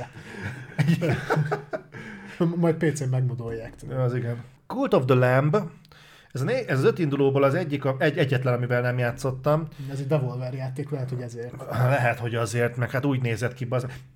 Jó, mondjuk egyébként pont a utána lévő mellett nem mondhatnám azt, hogy hogy a szarú kinéző a... játék az egy kit- kitétel nálam, de... Don't Star-val játszottál? Igen. Na ez a, talán ahhoz, leginkább látványvilágban ahhoz hasonlítani. Tehát egy, egy ö, izet kell felépítened, ugye, egy kultot. Uh-huh. Tehát, és az van ilyen nagyon mókásan megcsinálva egyébként, de a játékmenet egyébként meglepően jól működik, vicces, uh-huh. jó a humora, tehát jól implementálták ezeket az antropomorf karaktereket ebbe a világba. Úgyhogy szerintem az az évnek az egyik egyik legnagyobb meglepetés lett számomra, mert egyébként a Devolvernek a humorával én se nagyon értek egyet mindig, ugye, ha visszanézzük az elmúlt pár évnyi E3-at, és megnézitek a közvetítéseinket, azért mi a Devolver showkészen szoktuk fogni a fejünket elég hosszú ideig. Mi már az a korosztály vagyunk, ahol azért nem különösebben az a vicc, amikor valaki orra esik a saját cipőfűzőjében, meg nem tudom én ilyenek. Ja. Mi Tehát, megragadtunk a rögőkecskéknél. Ö, negyedik indulunk a Vampire Survivors. Na most én azért egyébként egy bejött kérdésként az MPD kinek, hogy folytattam-e? Folytattam. Én nagyon apránként haladgatok egyébként, mert nekem tipikus egy kikapcsolódós játék. Hát ez a bármikor leülhetsz vele játszani egy fél órát. Igen, mert ugye fél órás szakaszokra van bontva, én még nem tudtam fél óráig eljutni, a legtöbb azt hiszem negyed óra volt, de akkor már nagyon szétbasz, tehát nagyon idegesít, de, de, de szórakoztat egyébként. Mm. Tehát ilyen játékot én nem hittem volna bárki fog csinálni, amivel igazából nem kell játszanod. Tehát ehhez nem kell tudnod harcolni, nem kell, hogy egetrengető reflexeid legyenek, hanem csak föl kell szedni a dolgokat, és a játék, játék tulajdonképpen kijátsza saját magát. Hát a későbbiekben azért már nem baj, hogyha taktikusan állsz hozzá, tehát tudod, Igen. hogy milyen upgrade-eket szedsz föl, azt hogyan fogod kombinálni. A magasabb nehézségeken, meg későbbi pályákon erre már szükség van, de működik enélkül is. De igazából azokat a menüben oldott ki. Nagy részt. Ö, igen, is. is. De viszont mond, ez egy kurva nagy megfejtés. Én tudok olyan emberről, aki ennek függője lett, és uh, otthon is játsza, ját, menet közben is játsza. Ja, most már talán mobilra is van. Igen, és általában meglepően jó. Hm? Ö, úgyhogy szerintem a Vampire Survivor az egy ilyen kurva nagy meglepetés, rohadtul taszító a megjelenés, borzasztó, hát ez a pixel grafikás szemét, hogyha ezt meglátja valaki, és mondjuk taszítja ez a fajta megjelenés, amilyen én is vagyok, akkor biztos, hogy távol marad tőle. Mondom, hogyha ebben nem kezdik el súlykolni, hogy ez kurva jó és próbált ki, akkor biztos, hogy távol maradok tőle. Kipróbáltam, kibaszott jó. Mondjuk Tényleg. tipikusan ez az a játék, ahol szerintem a megjelenés nagyon nem számít, tehát hogy ö, őszintén szólva, hogyha ez valami baszó 3D-ben lenne, szerintem nem sokat változtatna a megítélésén. Azon kívül, hogyha ezt megpróbálod úgy megoldani, akkor erőmű legyen a talpán, ami ezt elhajtja. Mert nálam a későbbi szinteken ö, már ezzel a fajta megjelenítéssel is tudta, tudod beesni ilyen 3-4 FPS-re. Igen. Fel tudod annyira tupírozni, mikor már semmit nem látsz a képernyőn. Az igen. És az utolsó indulónk pedig a Sifu, ugye erről már beszéltünk a mai nap során. Fönt az akciójáték kategóriában. Igen. Ez, erre ez nem fűznénk hozzá sokat, mert szerintem ott kibeszéltük a Sifuról, amit, ö, amit akartunk, meg amit lehetett. Úgyhogy ö, ez, ez okkal került ide, meglepően erős induló, kurva jól néz ki. Ö, Ez a fajta verekedős mechanika, amit összeraktak, ezt te is mondtad, hogy tök intuitív. Mm. Ez az öregedéses megoldás, ez egy olyan marketing értékkel bír, ami már önmagában felkelti az ember érdeklődését, hogy minden alkalommal, hogyha elpáholnak, már pedig elfognak, akkor, akkor mit nyersz vele, mit vesztesz vele. Úgyhogy izgalmas, érdekes, ö, okkal van itt. Hát figyelj, ö, igen, tehát indi, és ugye az indi piacnak az egyik nagy előnye, hogy ott, ott talán mernek újítani, tehát nem az van, mint a nagy kiadóknál, Igen. hogy ennek így kell működnie, mert így tudjuk, hogy hogy- hogyha ezt így csináljátok meg, ennyi bevételt biztos hoz, tehát visszahozza mondjuk fejlesztési költség ötszörösét, míg az indinél meg az nem mindig, nem mindig sül el jól, de ott legalább próbálkoznak, és akkor jönnek belőle egész jó megfejtések, egész jó innovációk. Shifu erre egy jó példa, Vampire Survivors is, de a Cult of the Lambet is ide venném. Megpróbálkoztak egy picit más dologgal, egy picit újabbal, nekik bejött. Még valamit a Stray-nek a javára írnék egyébként, Igen. mert emlékszem, amikor kijött a Stray, akkor te előbb játszottál vele, mint én. Uh-huh. És nem sokkal valamivel előbb kezdted el, mint én, és konkrétan emlékszem, hogy rám írtál, és azt mondtad, hogy innentől kezdve senkinek nincsen kifogása arra, hogyha a játéka nem néz ki jól. Lehet, hogy mondtam ilyet, igen. És kurvára egyetértettem veled, hogy gyakorlatilag, hogyha az Indi képes lerakni egy stray minőségű, vizuálisan stray minőségű játékot, akkor kikérem magamnak, hogy olyan AAA játékok jelenjenek meg, mint amik majd lesznek a mai listánkon. Amire ti szavaztatok, az év Indi játéka magasan a Stray, Stray. magasan a Stray. Nálunk viszont nem a Stray, úgy gondolom, hanem nálad is, Nálam is. Nálam is, akkor egybehangzó véleménnyel Vampire Így van, a Vampire Survivor. Vampire Survivors. Ez szerintem, szerintem egyébként teljesen egyértelmű, hogy pont amit mondtál, és ebbe kapaszkodtam én is így gondolom, hogy az indie szférának, amiben nagyon erősnek kell lennie, mert hagyományos, hagyományos értelemben minden másban a leggyengébb, amiben erősnek kell lennie az a valamilyen innováció. Valamit be kell vinni, valami újat, valamit, amit a AAA-tól nem várhatunk el nem, nem, értem, hogy miért nem, de amit nem tud nyújtani, az az, hogy megújul, hogy mer valamiben újítani. És a Vampire Survivors az, az azt újította, hogy letette a, az év egyik legprimitívebb játékmenetét. Azt újította, hogy szórakoztató játék lett. Igen, Ami igen. mostanában egyre ritkábban fordul. Úgyhogy Ez, ez, ez az, amikor a létező legkevesebbet adod, viszont azt a létező legmagasabb minőségben. Hmm. És ez, ez kibaszott ritka, nem hittem volna, hogy Csináltak egy multiplatform Nintendo játékot. Különben igen. Egyébként ez azt hiszem pont az az egyet, hogy nincsen switch vagy ez van switch Szerintem. Ez azt nem tudom neked megmondani, hogy PC-re biztos, de szerintem Playstation-re sincs. Arra nincs, azt tudom, hogy Playstation-re nincs. Mobilra van, meg PC-re, meg box Xbox-ra, én Xbox-on mm. játszom, aha. Úgyhogy következzen a legjobb látványvilág kategóriája, amiben már szavazhattok is. Ezeknek a jelöltjei pedig Stray, tudjátok, a macska kószál a cyberpunk világban, sikátorokban, folyosókon, csatornában, stb.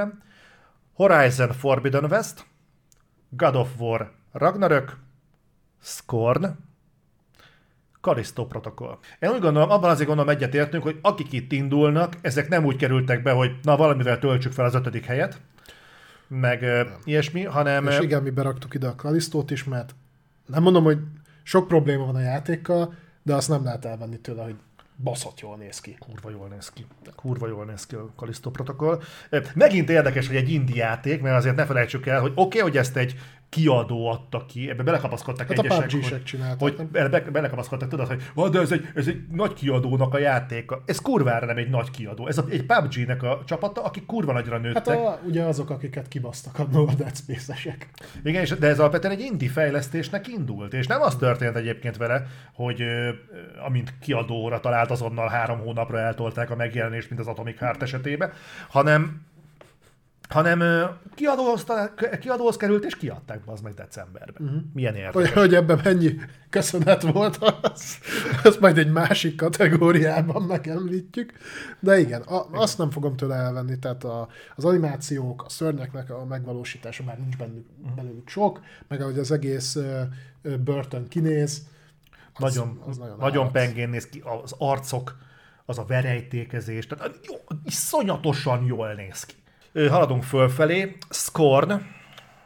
Hát szerintem, aki látta a Scornból akár az én bemutatómat, akár másnak a gameplayét, akár a trailereket, és fogékony erre a nagyon szürreális, groteszk ábrázolásmódra. Az a Gigeri. Az, igen, ez a Gigeri nézet, az, az, az tuti, hogy, hogy elájul, mert ez, ez a játék, ez, ez, ez tudja. Egy, nem, csak ezt tudja. Csak ezt tudja. Csak ezt tudja. Én még a játékjelzőt sem biztos, hogy oda tenném. E, igen. Tehát, hogy ennek van látvány. Na, na, ez a fordított. Tehát, hogy ez a játéknak van egy nagyon egyedi látványvilága, és semmi mása nincs. Tehát, hogy az a játékmenet, ami benne van, az borzalmas, rettenetesen rossz. Igen. És, és úgy, úgy rossz, hogy az, amit vállal, az is rossz. Tehát az a kevés játékmeneti elem, ami benne van, még abban is láttunk sokkal-sokkal jobbakat. Úgyhogy de vizuálisan ez valami egészen elképesztő. Tehát nekem volt szerencsém a Giger Múzeumot bejárni, és ez még ahhoz képest is valami egészen elképesztő, hogy milyen kurva jó. Úgyhogy ez a Scorn, God of War Ragnarök. Érdekes volt, hogy én megnéztem a God of War Ragnarököt játékfejlesztővel. Uh-huh. És felhívta a figyelmemet olyan dolgokra, amiket én bazd meg magamtól nem vettem észre. Tehát például, hogy mit tudom én, van moha futtatás, de a moha futtatás például ott, ahol illesztve vannak ö, ö, különböző asszettek, elvágólagosan vége van. Uh-huh. És hogy nincs mondjuk tovább vezetve. Meg ilyen olyan dolgok mondtam, hogy így egyfelől szörszál hasogatásnak tűnik, másrészt meg nem egyszerűen egy AAA játékról beszélünk, hanem a Playstation-nek az egyik korona ékszeréről, és azért úgy elvárná az ember, mondjuk ilyen dolgok ne legyenek benne. Én ott azt vettem észre, hogy azt nagyon jól csinálja a Ragnarok. Egyrészt szerintem az environmental artistok, tehát a környezeti dolgoknak a, a grafikus elemei, azok jól meg vannak csinálva, abból a szempontból, hogy éppen ahol jársz, amelyik rész, amelyik világban vagy, akkor az, az viszonylag egybefüggő. Tehát, hogy nincsen, e, nincsen olyan dolog, ami így kivenne onnan, ami ne, oda nem illő. Hmm. Tehát ami van benne, az szerintem egyébként jól meg van csinálva. Én egy picit az, ez megint ilyen szorszálasogatás, hogy te is mondtad, az ilyen ellenejtős dolog. Tehát mikor az első részben megérkezel a vízzel elárasztott ugye a hub, hub részre, ahol ugye középen van a, a kapu, ahonnan mehetsz mindenhova, ugye mondhatnátok, hogy hát de ez benne van a Ragnarökben is. Igen, csak ugye ott teljesen más, hogy néz ki. És valamiért nekem ott már nem volt annyira ö, monumentalista az egész, nem volt annyira, hogy ott elfedi a hó gyakorlatilag az egészet, és nekem emiatt sokat kivesz belőle. Uh-huh. Más, akkora helyszín meg nincs, egy kisebb helyszínekkel dolgozik. Van egy-kettő, ami nagyon-nagyon jól néz ki, itt uh, tipikusan például a törpök birodalmára gondolok, amikor hajózol, és az ilyen mindenféle mechanikus dolgokat ott látod. Az elképesztő. A, a, az nagyon ott van, de ugye sok mindent újra felhasználtak, nyilván ha ugye visszamész azokba a birodalmakba is, ahol az első részben voltál, az, az nagyon-nagyon hasonló. Nyilván, hogy miért lenne más, hát ugyanúgy mész vissza. Igen, csak ez a, tudod, már egyszer láttam. Ugyanakkor vannak benne ilyen kiugró részek, am, amik tényleg nagyon jól működnek. Nekem tipikusan ilyen volt például, ha mondjuk a boss fightokat ide veszem, a Nithogos, az hmm. szerintem az, az mindenképpen látványvilágban nagyon király volt. Érdekes módon nekem picit kettős érzé, érzésem volt így a toréknak a birodalmával kapcsolatban. Az olyan nagyon üresnek tűnt. Tudod, volt nekem fura? Helheim.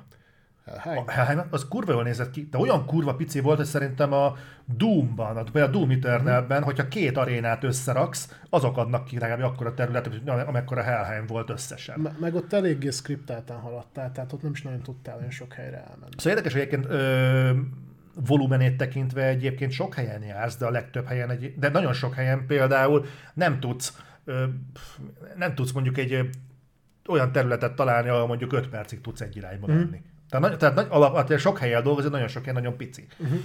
Öm, úgyhogy ez, ez is egy ilyen, ilyen fura. Amit megcsináltak, az egyébként faszán néz ki, de hogyha egy szakember leül melléd, akkor meglepően sok helyen tudsz találni, meglepően sok, hát a jellegéhez és a méretéhez képest hanyag megoldásokat. Uh-huh. Amit nem értek egyébként, hogy mi indokol, mert ilyen jellegű ö, csalásokat például nem találsz a másik indulónknál. Szerintem ez, ez a, és, és tudom, hogy mire akarod kivinni, és ez pont annak fog ellentmondani, én szerintem ez itt a crossgen megjelenés miatt van.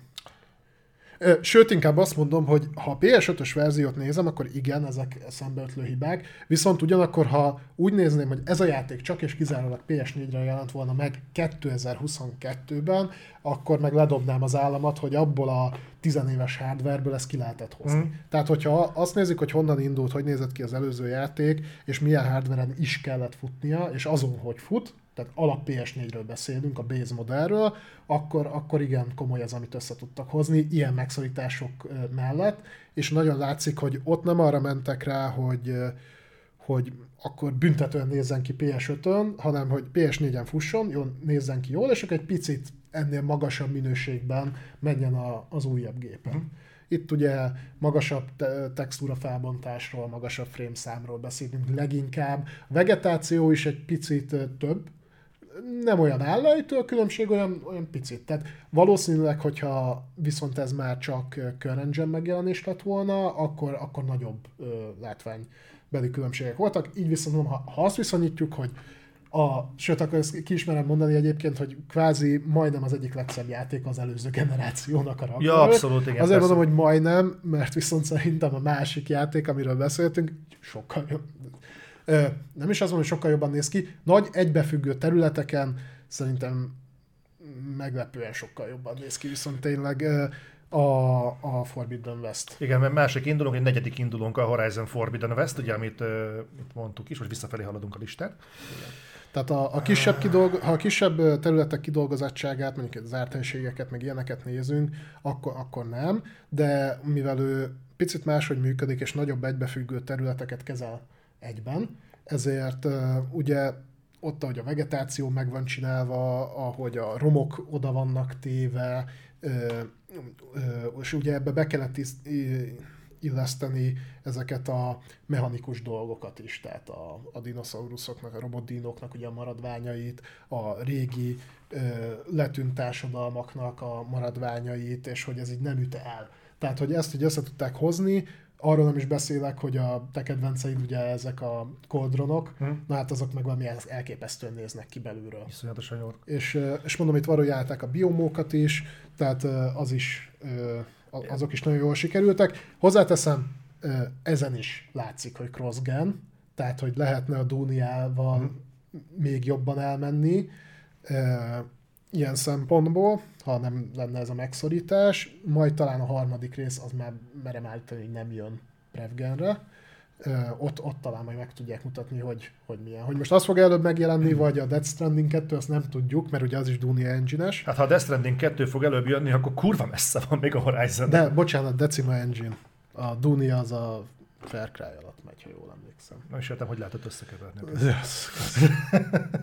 Jó, figyelj, őszinte leszek, a Horizon Forbidden West vizuálisan tényleg jól néz ki, viszont én nem érzem, hogy olyan olyan méretetlen megfejtések lennének benne az első részhez képest, azzal együtt, hogy a vizes résznél nekem is leesett a, az, hogy úristen bazd, mert tényleg amikor feltárulnak azok a ternek, főleg ott a Las Vegas-i szakaszon, mm-hmm. ott a kupola alatt, mm-hmm. az a vízzel elárasztott területet, és szétnéztem, hogy úristen bazd, és ezt mind be lehet járni. Tényleg olyan, az, az olyan volt, de egyébként attól függetlenül nagy részt ugyanazt éltem át, mint a, a Zero Dawn esetében, tehát nekem annyira nem volt egy nagy megfej... Na, nagyobb megfejtés volt, mint a Ragnarök, ezt nem veszem el tőle, uh-huh. de én nem éreztem azt a fajta őrletet. A, a víz alatt inkább a gameplay megoldások voltak, amik nekem úgy megleptek, hogy baszki, hogy itt most meg kell küzdenem azzal a robot krokodillal, az az meg, azért az úgy erős lesz. De, de itt nem éreztem azt a, azt a megfejtést. Gyorsan még essünk túl a Strayen, mondó vagyok, látványvilágban, mert ide nem tennék hozzá túl sok mindent itt, itt azt, amit mondtál. Tehát indie léptékkel nézve, és ha jól tudom, ez Unreal Engine 4-en hm. készült el. Szerintem az esztétikája az nagyon jól össze van rakva. Hm. Tehát az, amit ábrázolni akartak, azt, azt elég jól sikerült. Itt is kisebb terekkel dolgozik, ugye nagyon sokszor be vagy ilyen sikátorokba szorítva, meg elég lineáris az egész játék, de az semmiképpen nem lehet rámondani, hogy csúnya. Tehát, hogy szerintem indi, indi léptékkel talán nekem tavaly vagy tavaly előtt a Kena volt ilyen, ami, ami ennyire így a látványvilágon meg tudott mozgatni. Az is meg, megdöbbentő volt, hogy Indi ezt meg tudta csinálni, ez hihetetlen volt. Tehát én szerintem már az is nagy szám, hogy egyáltalán uh, Indit ide tudtunk nevezni. És szerintem egyébként megérdemeltem van itt a stream, mert uh, tudott nagyon jól kinézni. Nem volt monumentális, de... Azért, tegyük hozzá, hogy ezt egyébként magasan dominálja ezt a kategóriát az Indi, azt észrevetted? Tehát a Scorn is indi, és a Kalisto is indi. Tehát függetlenül a PUBG kiadója mögötte van, melyen a Stray mögött, ott a Sony. Hát Tehát, mondjuk szerintem a Scorn meg a Kalisto között volt egy pár millió dollárnyi különbség a fejlesztésben. Igen. De értem, hogy mire gondolsz. De 5-ből 3 az indi. Nagyon érdekes.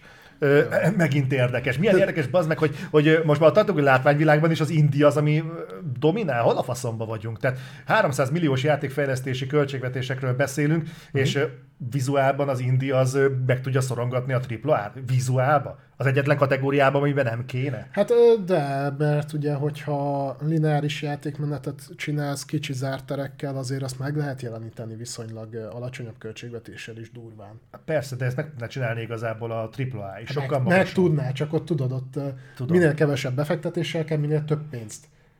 Persze. Na, akkor viszont azt mondtad, hogy ebben nem fogunk egyetérteni, de az biztos, hogy ti szavaztatok, és nálatok volt egy döntés, magasan a Horizon Forbidden West, ami nálatok a látványvilágban mindent vitt, az öt indulóból.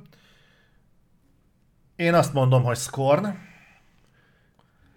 és még hozzá azért, mert ugye beszéltük, a Scorn az semmit nem tudott, egy dolgot viszont igen, vizuálisan borzasztóan meg tudott jelenni. Pont erről beszéltem egy barátommal, hogy nem tudom, ki csinálta ezt a játékot, de az kurva élet, hogy utána kezelésre kellett, hogy járjon, mert rettentően beteg, ahogy kinéz az a játék, és, a, és ha valakinek van erre fogadókészsége, aki megnézi ezt a cuccot, ez valami egészen döbbenetes. Uh-huh. Ha van a fejlesztőknek egy jottányi józan eszük, akkor ezt kiadják VR-ban, és kiszedik belőle az összes gameplay főleg azt az elbaszott boss, az elbaszott boss fightot, hogy megcsinálják ebben egy sétaszimulátor, körbe lehessen menni és körbe lehessen nézni, mert abban ez a játék szerintem ez fogyni fog, mint a szar. És ezt el lehet adni nem teljes áron, de ezért az árért, amiért kint van. És ezért... jó lesz. Azt hajtsad meg VR-ra. Egy Game játékot. PC-s Game Pass-ben lehet, hogy működne.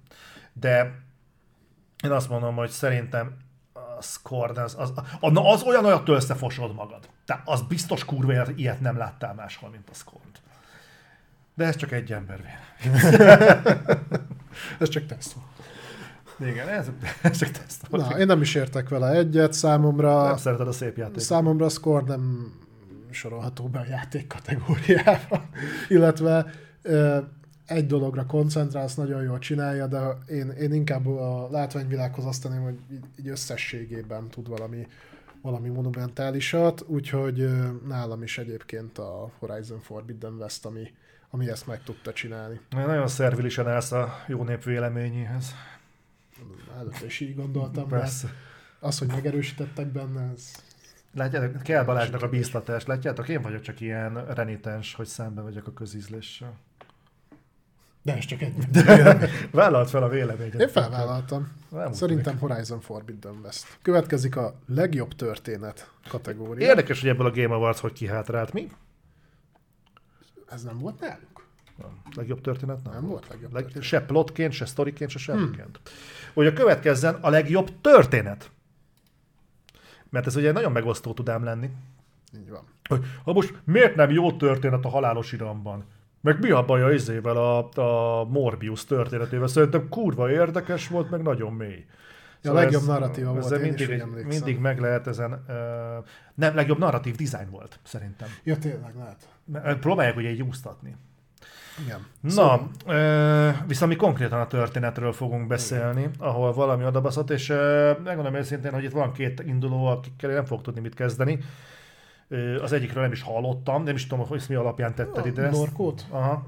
Az indie játék egyébként ilyen posztapokaliptikus. Neked ez gyakorlatilag egy kalandjáték, tehát ö, point and click, pixel grafikás. De a története jó, a sztoria jó. Illetve amit még beraktam ide, és ezt ajánlom neked, mert én röhögtem rajta nagyon sokáig, aztán kipróbáltam. Ez a BioWare, ne, nem BioWare, Obsidian, bocsánat. Az Obsidiannak a játék, az egyik, ami idén megjelent, ez Pentiment. a Pentiment. Hallod, próbáld ki. Olyan ro- rohadt jó humorral dolgozik az a játék, hogy beszarsz. Nagyon egyszerű, a játékmechanika is tök egyszerű, viszont a történetmesélése szerintem egészen kiváló, pénzbe meg nem kerül, meg Game Pass-be benne van. Terveztem egyébként kiszer, ö, le is van töltve nekem, csak én nem tudtam rászánni magam. Nem hosszú egyébként a játék. Úgyhogy. Ö, Azt hallottam egyébként, hogy meglepően szerteágazó a, a végjáték. Tehát kurva sokat számít az, hogy milyen döntéseket hoztál abban Mhm. a szakaszban, amikor látszólag nem történik semmi. És utána felpörögés kurva jó. Tehát te- én is csak jókat hallottam róla. És akkor most jönnek azok a cuccok, amik már szélesebb körben is ismertek. Plague Tale Requiem, a legjobb történetként. Hát én, be, én bevállalom azt, hogy szerintem ez a sztori, ez, én ebből nem szeretnék többet. Tehát Kerek egész? Ö, kerek egész, igen. Maga a történet egyébként ebbe beletáraznám, hogy jöttek tudod ezzel, hogy, hogy az, hogy azért irritál engem az, hogy viszem a gyereket magammal, de hát ilyen az élet, meg a gyerekek, gyerekek ilyenek, igen, tehát akkor konzisztensen minden, minden gyerek egy irritáló, frusztráló, ö, állandóan szipogó, nyomorult, mert én nem így emlékszem rá. Tehát én úgy emlékszem, hogy a gyerekek egyébként tudnak tök normálisak lenni, tudnak logikusan létezni. Nem az, hogy minden bokorban elkezdnek sírni, szokogni és fogni kell őket, hogy jaj, ne sírjál meg, könyörgem. Nem, tehát szerintem egy gyerek tud normális emberként is viselkedni, nem pedig úgy, mint ahogy itt látjuk. Kurva idegesítő volt a gyerekszál. Látszik, sokat éltél te is a sötét középkorban. Ja, igen. A sötét közép- középkorban szerintem leg, viselkedtek legkevésbé így a gyerekek. Az, a tisztában voltak az, hogy láttak egy hullát, akkor nem az van, hogy úristen, most mi fog történni velünk, és nem, szerintem aránylag sok hullát láttak akkoriban az emberek. Úgyhogy min- mindegy. Ö, nem, nem egy ilyen bizé zsebkendő adagoló szimulátor volt. Baszt.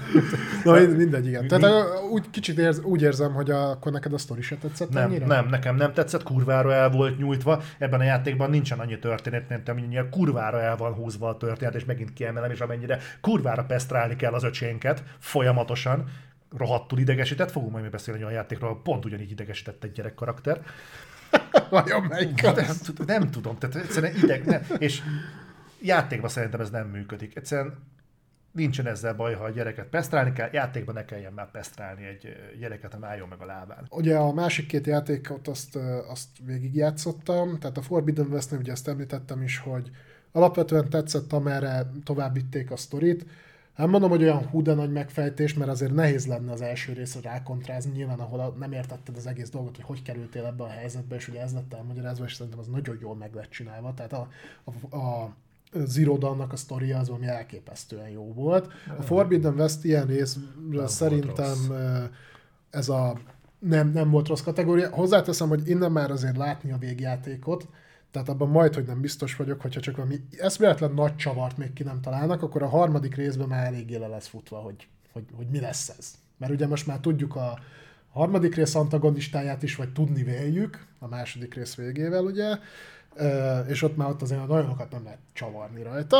Volt azért egy kis meglepődés a végén, nem azt mondom, tehát nem a, ott, ott a mellékküldetéseknek a, a dolgai, meg az egyéb szereplőknek a története az, az szerintem jól tudott működni. A fősztori meg ilyen nem volt rossz, de nem ilyen állejtő. Mm. Valami ilyen korrekt plusz. Mm. E, és akkor így a, áttérve a Ragnarökre, meg ott, ott azt kell mondanom, hogy Én is. Nem, nem feltétlenül szerettem minden részét a, a God of War Ragnaröknek, és a sztori is nekem egy picit visszás volt, mert néhol nagyon leült, néhol meg nagyon elsiették, de hogyha egybe az egészet az elejétől a végéig, és szerintem a Ragnarök sztoriát csak az előző résszel együtt lehet ért, tehát egybe lehet értékelni.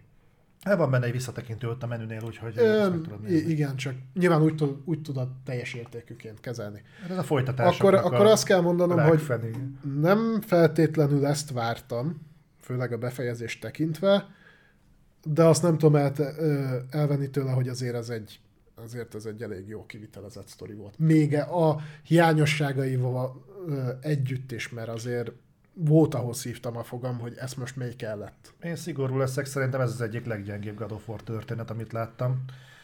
Mondjuk az merész, mert a régi God of War-oknak azért olyan kurva sok sztoria nem volt. Kur, én kurvára szerettem. Tehát a, a, még az egyszerű történettel együtt is én imádtam nézni uh, Kratosnak a káváriáját. Rengeteg, az a fajta kitartás, nekem ő például egy ilyen, uh, hogy mondjam, tehát az a fajta hős, aki tényleg mindent megtesz a bosszúja beteljesítéséért, és a harmadik részben látja azt, hogy milyen pusztítást visz végig a bosszú. Is szeretem a bosszú témáját, amikor így fejtegetik, és Krétosznak ez a eposzi története, ez, ez nekem rettentően zsigeri volt az első trilógiánál. Én azt számít, arra számítottam, hogy ez egy sokkal érettebb ö, vállalást. Ez pont azért, mert a, a sony már volt, tudom, te nem szeretted, de volt egy már példa arra, hogy ugyanezt a témát megközelíti ö, a maga nyerségébe, és kikerekít belőle egy olyan üzenetet, ami nekem például tetszett. És uh, én azt hittem, hogy valami hasonló dolgot fognak a God of War. nem a Last of Us 2-re gondolsz. hogy találtad ki? És ehhez képest a God of War-nál én azt éreztem, és most már beszélhetünk róla, én azt éreztem, hogy valaki oda ment a Sony Santa Monikához, és azt mondta, hogy gyerekek, kurva jó, amit kitaláltatok, de ezt nem csinálhatjátok meg, mert ezt egyszer már beszoptuk a Last of Us 2-nél, és nagyon-nagyon megosztó lett a visszhang, úgyhogy ezt a döntést nem hozzátok meg. Úgyhogy szépen újraírjátok a befejezést, és kerekítetek belőle egy kvázi happy endet. Szevasz! Igen. Igen. És, én, és én nekem ez, ez volt az érzésem van. ebből az egészből, mert az egész játék úgy van felvezetve a Ragnarök címadással, az első résznek a... Valahol a kurva vicces, hogy God of War Ragnaröknek hívják a játékot, és a Ragnarök az egész játékból a 30 órából 10 perc. Igen, és azt várnád, hogy nagy tétje lesz, és a Krétosz is, bazd meg. Végig van az, hogy a felesége ugye megjelenik, hogy ott van előtte ez a jelenés, és ott is beszélgetnek arról, hogy nagyon nagy tétje lesz ennek az egésznek, és készüljön fel egy nagyon súlyos veszteség. De mindenki van kövezve, még az utolsó 10 percben is. Úgy látod, hogy igen, itt lesz a nagy búcsú ideje. És egyszer csak azt mondják, hogy hát akkor mehetsz nyaralni. Hú, de nagyon. És bocsánat a spoilerért, de szerintem ennyi időtávlatából egy God léptékű játéknál ez egyáltalán nem az már. Pedig szépen építkezik. Egészen az utolsó, a játék utolsó 10-15 százalékáig szerintem elég jól építkezik a Ragnarök, de hogy igen, azon szerintem, szerintem pont az látszik, amit te is mondtál, lehet, hogy nem ezt a befejezést szánták neki alapból és így már hirtelen kicsit máshogy kereteződik, hogy pontosan egyébként a Kori Barlog ennél a szívügye projektnél miért is vonult egy ilyen hátrébb, vagy visszább? Hát állítólag ugye most más projekten dolgozik, uh-huh. párhuzamosan a uh-huh. Of War-ra.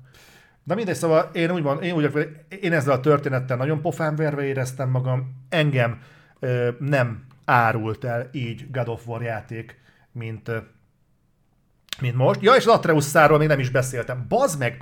Hogy lehetett ilyen idegesítő gyereket csinálni? És igen, én megértem. Tehát félreértés ne essék.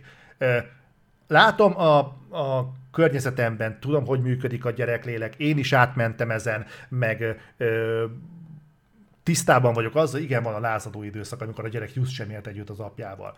Bazd meg, nem akarom ezt játékban látni. Én Egyébként nem... ez valamennyire árnyalták már a Ragnarökbe, tehát az első részben szerintem sokkal idegesítőbb volt.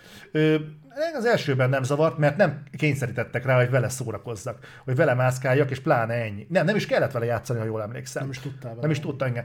Tehát nekem ezzel ö, nincs gondom, hogyha ilyesmi van, de én ezt nem, ezzel nem tudok így ebben a formában mit kezdeni egy játékban, mert els, először is én Krétosszal akarok játszani. Tehát ez az alfája omegája az egésznek. Viszont, hogyha rákényszerítenek arra, hogy Atreusszal legyek, akkor ne az legyen már, hogy egy bontakozó tini szerelmet bíznak rám két órában, vagy háromban, vagy nem tudom milyen hosszú volt az Atreusz az, az a szakasz, és akkor szerintem arról beszéljünk itt egy na, nem is a történet. Jó, akkor az, arra majd kitérünk inkább később. De, de valóban, tehát nem is az, hanem a, az áttetszések. Tehát amikor, mm. figyelj, Atreus, ne csináld. De. És akkor négy órás gameplay szakasz, mm. majd visszajön, hogy figyelj, rájöttem, Fater, hogy ezt tényleg mégse kellett volna. Jó, akkor béküljünk, jó. és, és ha nem, nem érezted az alatt a négy óra alatt eléggé ö, izének az idődet, elvesztegetetnek, na akkor utána ez alapján már annak fogod. Most, most mondok egy példát, életemből vett példa. Apám még nem akarták, hogy bringázzak. Mm. Volt egy ilyen elképzelés, hogy engem el fog baszni az autó. Én úgy voltam vele, én just is elmegyek bringázni. És elmentem két sarokkal lejjebb, haverok összejöttünk és bringáztunk. Az egy elmondva egy tök aranyos sztori. Ha bazd meg ezt játékban kéne valakinek kijátszania, az, hogy na akkor a következő két órában Zolit megbringáztatod, mit tudom én, egy 60 négyzetméteres placon körbe-körbe, mondjuk két órán keresztül, hogy nagyjából ezt csináltuk. Ezt Jó, egy játékban bazd meg ne rakják már bele. Azt, hogy elmész almát szedni a barátnőddel. De ne idegesítsenek már fel ilyenek egy God of War-ba. Mert egy észre, egy kenába ezt elcsinál, megcsinálom, az meg ott vagyok szépen a, a festői, mennyei, mit tudom én, erdőbe, elmegyek bazd meg almát szedni, de God of War-ban, a Ragnarökbe. Ne kelljen már a Ragnarökbe almát szednem, bazd meg. Ezzel. Tehát ilyeneket ne kelljen már. Jó. Én is azt mondom, hogy nem mindenhol tetszett a történetvezetése, vagy, vagy inkább az, hogy raktak bele olyan dolgokat, ami, ami valahol megakasztotta.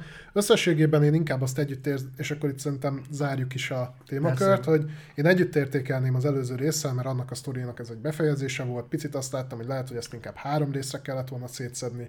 A vége nem feltétlenül tetszett, ahogy lezárták, de mégis, ha egyben értékelem a sztorit, akkor még mindig egy kiemelkedő alkotásról beszéltünk szerintem, úgyhogy nekem mindennek ellenére a God of War Ragnarök működött idén a legjobban. Gyanúsan korrelálsz megint a közönség szavazás, hogy a szavazat győztese is a God of War Ragnarök lett. Ö, vagy annak ellenére, vagy pont azért, mert az Atreus benne volt, meg az Atreus szállat ennyire így kanyarították jobbra-balra. Viszont én, tudod mit? Szándékosan is rezonálok a közönség ízlésre. Én meg a Pentimentet fogom választani. És azért fogom a Pentimentet választani, mert bár nem láttam, viszont én arra számítottam, hogy a Pentiment egyébként kurva nagyot fog bukni. És nem.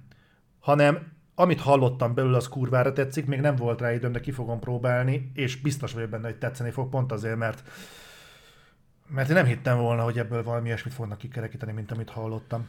Az Obsidiannak híresen jó. És ez a kevés bazd meg feljebb helyezi, mint az a másik három induló, amivel játszottam. Már, már az a premissza, ami benne van. Jó, hát. Úgy, Te hogy... nagyon felmérgelted magad. Én, engem felbaszott a Ragnarök, pont azért, mert én rettentően kötődni akartam ezer szállal hozzá, és, és nem sikerült, viszont most fog következni három kategória, amit nagyon élni fogok. Valami brutálisan, azért, mert most lehúzunk dolgokat. Te ott van az év, évjátéka is. Ja, bocs. év csalódása. Szándékosan próbálok búgni ide a mikrofonban, mert úgy tudom Szabó Ervinót, nem Szabó Ervin, Nagy Ervin óta, hogy szeretik az emberek, ha búgnak a mikrofonban. És ugye a csalódásnál úgy kell érteni, hogy nem lehetett tudni előre a játékról, hogy rettenetes lesz, vagy nem olyan jó, mint mint szerettük volna, hanem elvárásokkal ültünk le elé, Pontosan. és ahhoz képest lett sokkal rosszabb. Tehát itt nem feltétlenül az év legrosszabb játékai lesznek, az külön kategória, uh-huh. hanem, hanem olyan játékok, amiktől azért vártunk valamit, és ehhez képest sokkal kevesebbet nyújtottak. Pontosan, tehát itt, itt ugye a legnagyobb csalódás az, amiben csalódtunk, nem az, amiben úgy, úgy álltunk neki, hogy hát tudjuk, hogy szar lesz, mert ilyen is volt. De itt azok jönnek, amikhez azért voltak elvárásaink. És a listát ebben a pillanatban már látjátok is. 5 perc szavazás. Kérlek, vezest fel a méltó jelölteket. Rendben. Tehát az év legnagyobb csalódásai. Scorn, Rainbow Six Extraction, Callisto Protocol, Gotham Knights és Overwatch 2. Hát, ez is egy olyan kategória. Miért van az, hogy a ö, legnagyobb csalódás játékok mindegyikével játszottam? Hát mert szereted magad ostorozni. Plasma Fox nagyon szépen köszi a két hónapot. Mondjuk, mondjuk, ha megnézem az év legjobb játékait, meg az év legnagyobb csalódásait, akkor igen, ebből a listából sokkal többen játszottál, mint abból. Igen. Nem.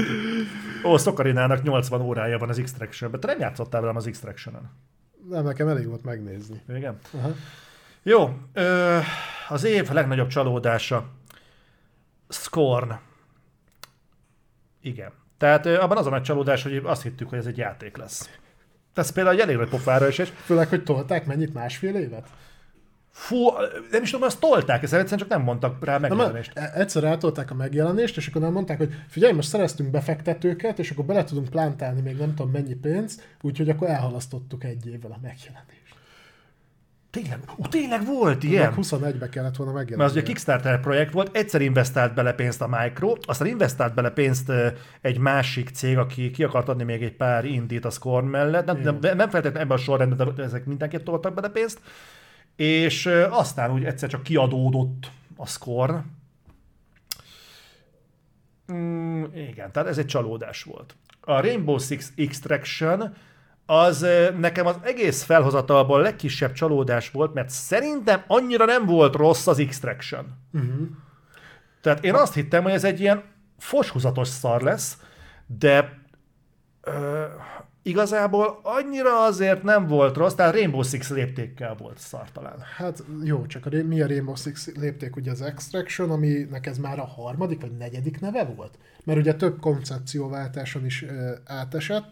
Ugye ez eredetileg a Siege-nek a folytatása lett volna. Aztán átrakták egy ilyen zombis témára, utána ugye azon is variáltak, akkor már nem is ilyen Survivor ho- horror lett, hanem ez a kimenekítős dolog, akkor azt is tologatták. Aztán Contagion néven volt, csak akkor jött a Covid vírus. Igen, igen, tudom, igen, vagy Parasite, vagy valami Vagy ilyesmi. Parasite, na, talán. És én azért bíztam benne, hogyha már ennyi mindent változtattak rajta, biztos közös, a közösség nyomására, vagy valamire. Igen. És, és, hogy, és hogy valami lesz belőle, de nem, annyira nem. Tehát, hogy így szerintem nem is tudom, hogy egyébként a, van-e még mögött aktív közösség a mai napig, mert nagyon az látszik, hogy a Ubisoft a Siege óta nem tudja, nem tud mit kezdeni a franchise-dal. Az hagyján a multiplayer játékokkal sem nagyon, de az, ez majd egy másik történet.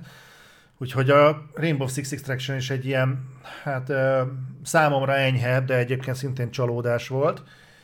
Callisto Protocol, ez szerintem egyébként bátran merem állítani, ez a generáció egyik legnagyobb csalódása, mert ugye a Dead Space alkotói végre kiszabadulnak a, a stúdió elvárásnak a zord keretei közül, és végre megvalósíthatják a saját játékukat, ami ráadásul jól is néz ki, és erre kiderül, hogy hát így, ez egy Callisto Protocol sikerült. Ez szerintem egy kurva nagy letdown. Hát figyelj, szerintem a Dead Space remake fejlesztői azok most így hátradőlve várják a megjelenést, mert főleg azok után, hogy mekkorát bukott a Kalisztó. Mondjuk szerintem anyagilag akkora bukás nem olyan sokat eladtak az elején, Elmegy szerintem. de most akik abba csalódtak, azok rá fogják magukat vetni a Dead Space remake-re, azt tuti.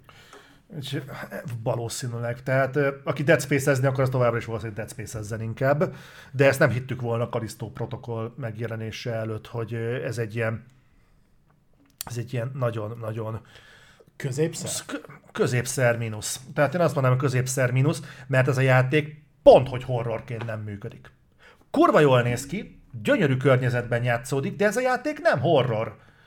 És ez engem rohadtul meglep, mert azt hittem, hogy, hogy két dolog kurva evidens lesz. Az egyik, hogy ez egy rohadt jó ö, skifi játék lesz, egy Dead Space áthalásokkal, és horror játék lesz. Ami adtam, ez egy rohadt jó Dead Space játék lesz, és ez magában hozzá ez egy horror. Uh-huh. És nem horror ez a játék. Igen. Tehát ha, nekem ez egy ilyen, mi a fasz? Tehát ha ez nem horror, akkor ez, ez így mi?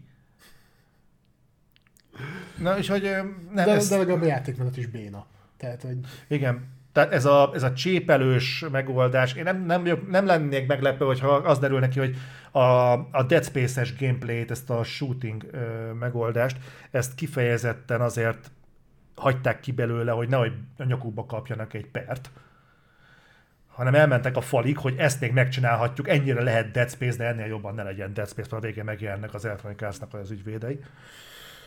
De hogy ezt ebből a mi ez ebből a Mili hadviselésből sem sikerült többet kihozni, ez szerintem nagyon szomorú. Hát megvan az egész játékban háromfajta ellenség összesen. Három vagy négy, aha. aha. De azok is lehettek volna sokkal ö, finesszesebbek. Tehát nem, nem, nem érzem Hát a benne... xenomorfokat is variálták. Aha. Tehát, hogy eh, igen. Goddamn Knights. Amit én fenntartom, hogy ez nem lett annyira szar, mint amennyire vártuk a reflektorban, hogy szar lesz, de ez fú, Na ez egyébként hozzájárult számosan ahhoz, hogy én, hogy én például nagyon vártam a Suicide Squadot, de én ezután nem vagyok benne biztos, hogy, hogy én nagy reményeket fűzök hozzá. Ez nagyon fura Hát jó, volt. az Rocksteady, ez meg ugye... De, de mind a kettő a Warner alól került Hát mind a kettő a Warner arról. Mondjuk ijesztő, hogy a Rocksteady se adott ki eh, jó ideje ugye játékot, eh, úgyhogy egy kicsit én is fenntartással kezelem a Suicide Squadot. Nekem, ami itt például csalódás volt, az, amit mondjuk már megjelenés előtt tudtunk, hogy technikailag ez a játék katasztrófa. Tehát jelen generációs konzolokon nem tud 30 frame fölé menni, és néz neki jól, de nem néz ki jól a játék. A játék egyébként szarabbul néz ki, mint az utolsó megjelent Batman játék, ami mennyi 8 éve volt? Az Arkham Knight. Igen. Hát azt múltkor láttam egyébként, és az Arkham Knight az kurva jól néz ki. Hát ehhez képest meg főleg. És mi, mi a fasz? És egyébként lesz a listán olyan, lesz ma még olyan játékról szó, ami hát így körökkel jobban néz ki, rosszabbul néz ki, mint az elődje. De mi a fasz? És, és te, te itt tartunk. És úgy, hogy a Gotham Knights nem jelent meg Prevgen konzol. Tehát azt en- Igen, elenged. gondol, gondoljátok el azon, hogy futna. Hú, bazd meg. Úgyhogy, és hú, bazd, nem mindez, a Gotham Knights az, az borzasztóan rossz, és akkor, akkor zárjuk a gondolatot egy szintén szörnyűvel, ez pedig az Overwatch 2. Az Overwatch 2 tudod, mi látszik? Na? Ugye arról nagyon sokáig jöttek az infók, hogy annak a fejlesztése egyébként nagyon-nagyon szarul áll. Tehát, hogy nem igazán tudnak mit kezdeni azzal, hogy, hogy merre felé vigyék a játékot, és na itt konkrétan megtörtént az, hogy szerintem nem, hogy csak egy csúnyább, hanem egy sokkal ö, leegyszerűsítettebb játékmenettel rendelkező, lebutított játékot kaptunk, amit szerintem semmi másért nem jelent meg, csak a felvásárlás miatt, mert ki kellett adni a játékot, muszáj volt. Mm. És akkor, ha nem lehet rá csúnyát mondani, mert ingyenes. Kösz. E, e, e, ezek engem rosszul ismernek, én simán leúzok egy ingyenes játékot is. És az Overwatch... Túl sokba került. Hát igen, hogyha valaki le akar ülni Overwatch 2 akkor miért nem ül le inkább mondjuk Valorantozni? Az is ingyenes. Az is ingyenes, ez legalább jól van rakva. Aha. Mondjuk picit más játékmechanikailag, mert a Valorant inkább a csére hajaz, mint az Overwatch-ra, de igen. Úgyhogy ez meg ezért. Na melyik volt neked a legnagyobb csalódás ezek közül? Ezek közül szerintem viszonylag Várjál. egyszerű. Megmutatom neked a közönséget, jó, akkor egyszerűbb lesz döntened. Akkor megint azt fogod mondani, hogy csak egyet értek velük. Igen. Mert ugyanis itt ez történt. Milyen meglepő. Pont, de egyébként megmutattam Balázsnak, mielőtt azt mondta, hogy hát egyetért. Figyelj, egyébként, de szerintem ezzel te is egyetértesz. Itt eh, ezek közül én azt mondom, hogy a, ahhoz képest melyiket vártuk a legjobban, melyikhez fűztük a legnagyobb reményeket, és ehhez képest melyik bukott a legnagyobbat, eh, szerintem az egyértelműen a Kalisztó protokoll. Egyébként igen. Egyébként igen. Igen, mert az összes többi játékban azért benne volt, tehát gyanús volt nekünk már a Scorn-nál is, hogy nem nagyon mutogatnak gameplayt. A Rainbow Six Extraction-nél annyi volt a kavar, hogy gyanús, ahol ennyi mindent kavarnak a háttérben, hogy a címben nem tudnak konszenzusra jutni, hogy gyanús, hogy valami probléma lesz. A Gotham knights kapcsolatban azért voltak fenntartásaink elég komolyak. Uh-huh. És annyira azért nem lepődtünk meg, hogy olyan lett, amilyen. Az Overwatch 2, amikor mondták, az Overwatch 2 alig fog különbözni az Overwatch 1-től, akkor azért sejthető lett, hogy fú, az meg, hogy lehet számozott folytatást kihozni, úgy, hogy nem válasz semmit. Úgy igazából, gyakorlatilag egy DLC-nek megfelelő tartalmat hozol ki. A Callisto protokoll volt az egyetlen, emlékszel, minden olyan szintű vállalások voltak, azt mondták, hogy még a szemgolyó is rétrészelve lesz, emlékszel? Ja. Az kurva fontos. Hogy, mert, mert ez annyira, és hogy fú, és Dead Space, és Glenn Schofield, meg nem tudom én mi. Ez volt az egyetlen játék ebből a felhozatalból, amivel szemben komoly elvárásaid lehettek. És legyünk őszinték, amit te is, te is mondtál, be, mondtuk az indie játékoknál, alapvetően ez egy folyosójáték. Folyosóról folyosóra mész. Ezt még az indie is tudja magasan vállalni. Jól is nézett ki a játék, mi mehet félre? És ez volt az egyetlen játék, amivel szemben elvárásunk, jogos elvárásaink voltak ebből az ötös felhozatalból, magasan a Kalisztó protokoll volt ebből a felhozatalból a legnagyobb csalódás. Akkor ez így jó? Ki a szavazást, ez így jó? Beszéljünk az év legrosszabb játéka. Év legrosszabb játéka, négy induló, tehát uh, Saints Row, Kalisztó protokoll, Babylon's Fall és Crossfire X. jó. Igen. Uh, Mit lehet elmondani? Azt, azt mondod, hogy a Kalisztó szerintem nem, nem való ide. Szerintem nem való ide, mert ha valaki úgy gondolja, hogy ide való, akkor nyugodtan tud rá szavazni, tehát kényelmi funkciókat betölt a dolog. Én úgy gondolom, hogy én nem számítottam arra, hogy a Kalisztó protokoll rossz lesz. Tehát ebből a megfontolásból én nem szavaznék rá. Ugye a Cross... Minek ment oda? Crossfire X-ot kérdezhetnétek, hogy mit keres itt. ugye ennek idén jelent meg a single player része, amit ha jól tudom, az IO Interactive csinált. Nem, a Remedy. Remedy. A Remedy. És borzalmasan kibaszottuk, kurva szar lett. Úgy, hogy egyébként már ülnek rajta egy jó pár éve, tehát ennek is már rég meg kellett volna jelennie, és így se tudták összehozni, hogy kvázi élvezhető legyen.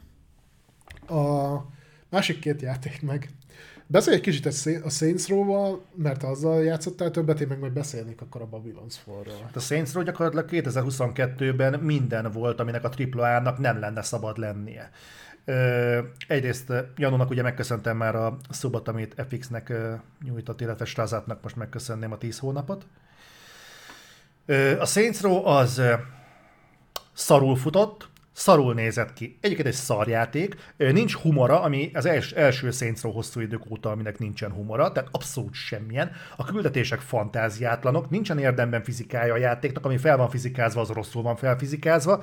A, az open, az a nyílt világ, amit megcsináltak, az kisebb, mint gyakorlatilag bármelyik Saints amit korábban csináltak, és gyakorlatilag minden szinten visszalépés az a játék, és számomra nagyon nagy zárójelbe helyezte a AAA-t, mint olyat a Saints Row-t, mint brandet gyakorlatilag tönkre kurta, nem tudom, hallottad egyébként a volition azóta becseszték a Gearbox alá, úgyhogy valószínűleg több Saints Row-t nem fogunk kapni. A volition semmiképpen. És az Embracer Groupnak a videójátékos jelenlétét számomra nagyon-nagyon zárójelezte.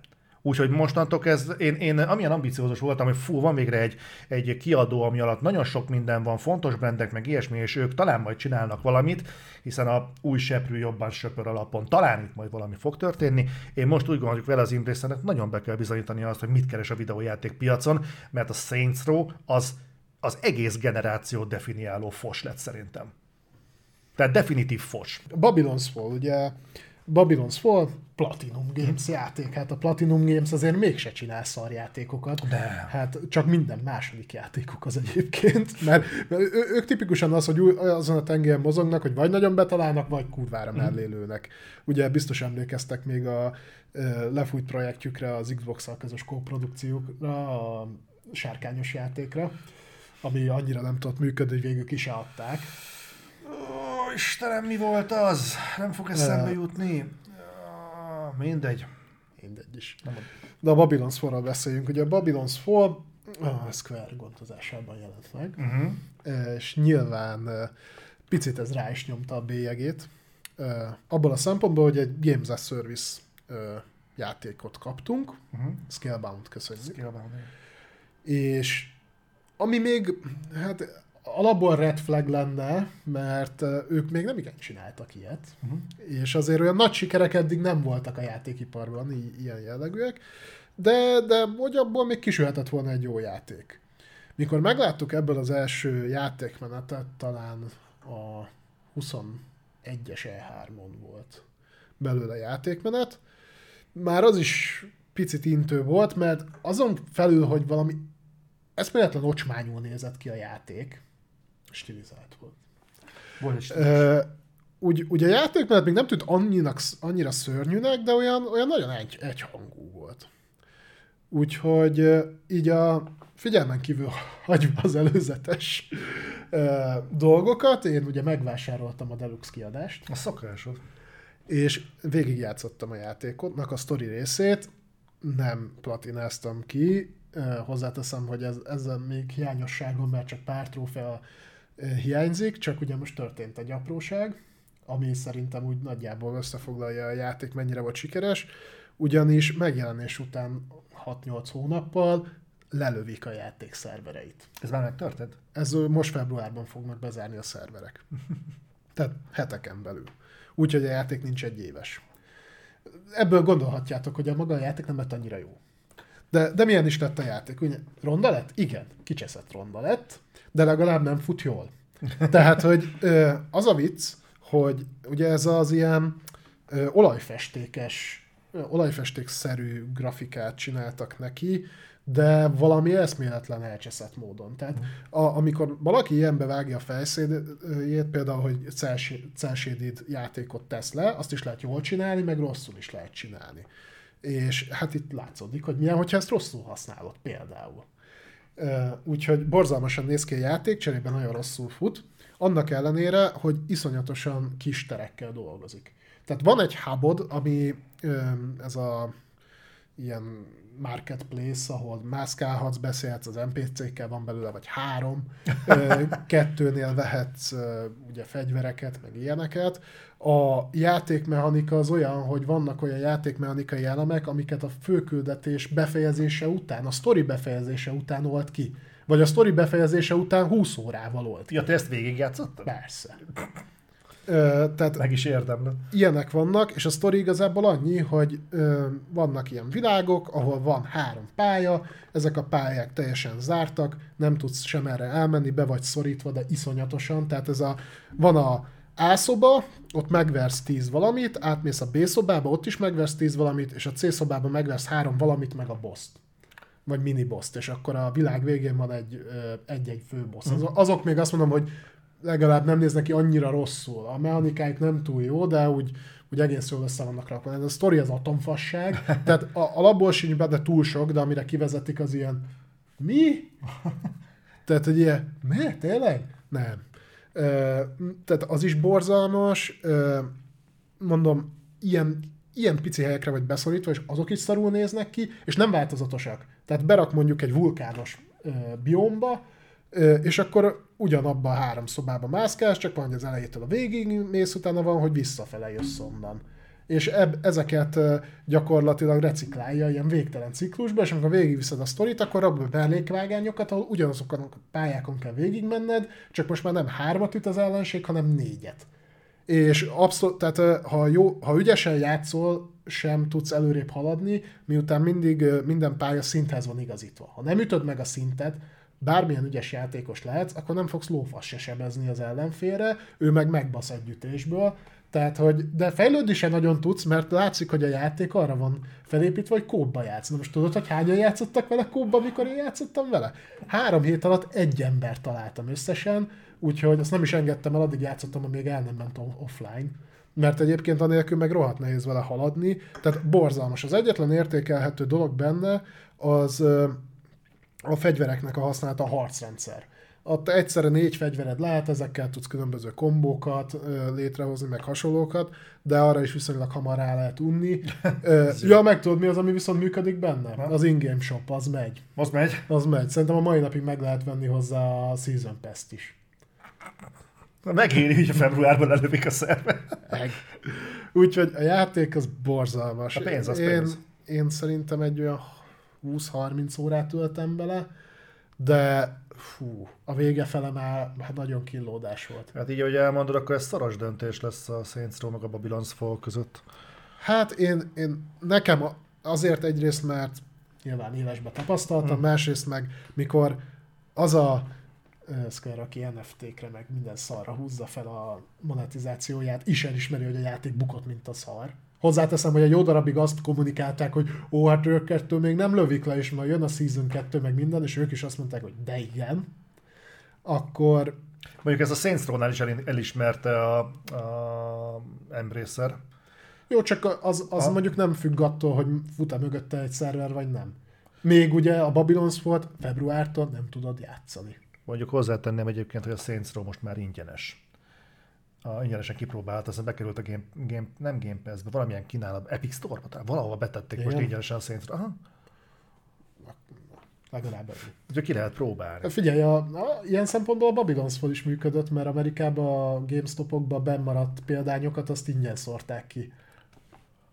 Hú, Ugye én is, amikor megvettem a Deluxe-ot, senki ne így azt, hogy én teljes árat adtam érte, valami 6000 forintra volt leakciózva díszdobozos kiadás, valami ilyesmi. Hát srácok, akkor viszont az van, hogy ez, ez talán az első olyan holt versenyünk, ami, ami gyakorlatilag, gyakorlatilag egymás klónjai sorsban ezek a játékok, mert ez, ez két ekkora kurva nagy zakó, ezt így nem is tudom, hogy hogy lehet összelapátolni. Ez- De szerintem ez Saints egyébként anyagilag nem lett bukás.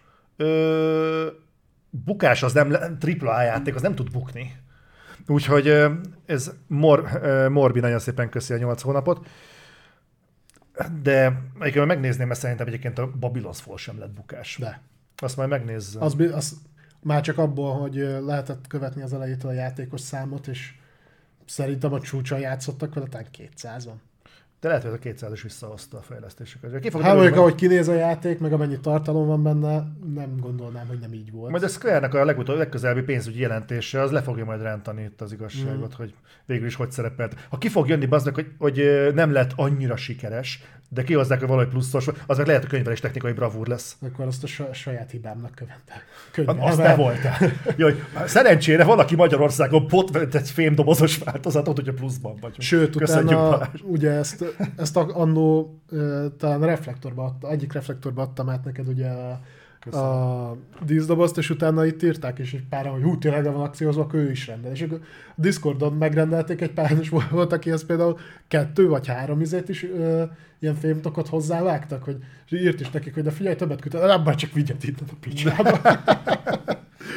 Úgyhogy igen. Hát figyelj, a közönség szavazás eredménye, még láttam is, de egyébként azt hiszem megint egy szavazattal nyert. Nem, annál azért többen, hárommal. A Saints Row a Babylon's Fall előtt. Viszont akkor... Viszonylag szoros volt. Ha, úgyhogy akkor viszont sz- nálunk azt nem megosztott lett a dolog. Mert én azt mondtam, hogy Saints Row, Én mindenképpen Babylon's volt mondanék. de, de nálam a Babylon's Fall az annyira egy ilyen bűzölgő teveszar volt, hogy én bottal se piszkáltam volna. Meg a Saints Row ennyire az nem tűnt, azt hittem, hogy a látszat ellenére a humor el fogja vinni, hát az se. Az év legjobb játéka. God of War Ragnarök, Horizon Forbidden West, Modern Warfare 2, Xenoblade Chronicles 3 és Elden Ring. Pötköljük ki én azokat, amik biztos nem lesznek, jó? Jó. Tehát Xenoblade Chronicles 3 azért, mert Nintendo játék szerint a devből nem, én meg nem tudok mit kezdeni Balázsnak a hozzáállásával. Majd jövőre végignézhetitek, ahogy csorog a könnyem, amikor a Tears of the Kingdom elvisz az összes létező díjat a Game Awards-on, ezt már most aláírom nektek. Nem, nem utálkozni akarok, egyszerűen, hogyha összehasonlítjuk a többi indulóval. Nintendo szinten szerintem az év egyik legerősebb megjelenése, de azért nem, nem egy pálya itt a többivel. Gilok Fryhon, nagyon szépen köszönöm a 9 hónapot neked.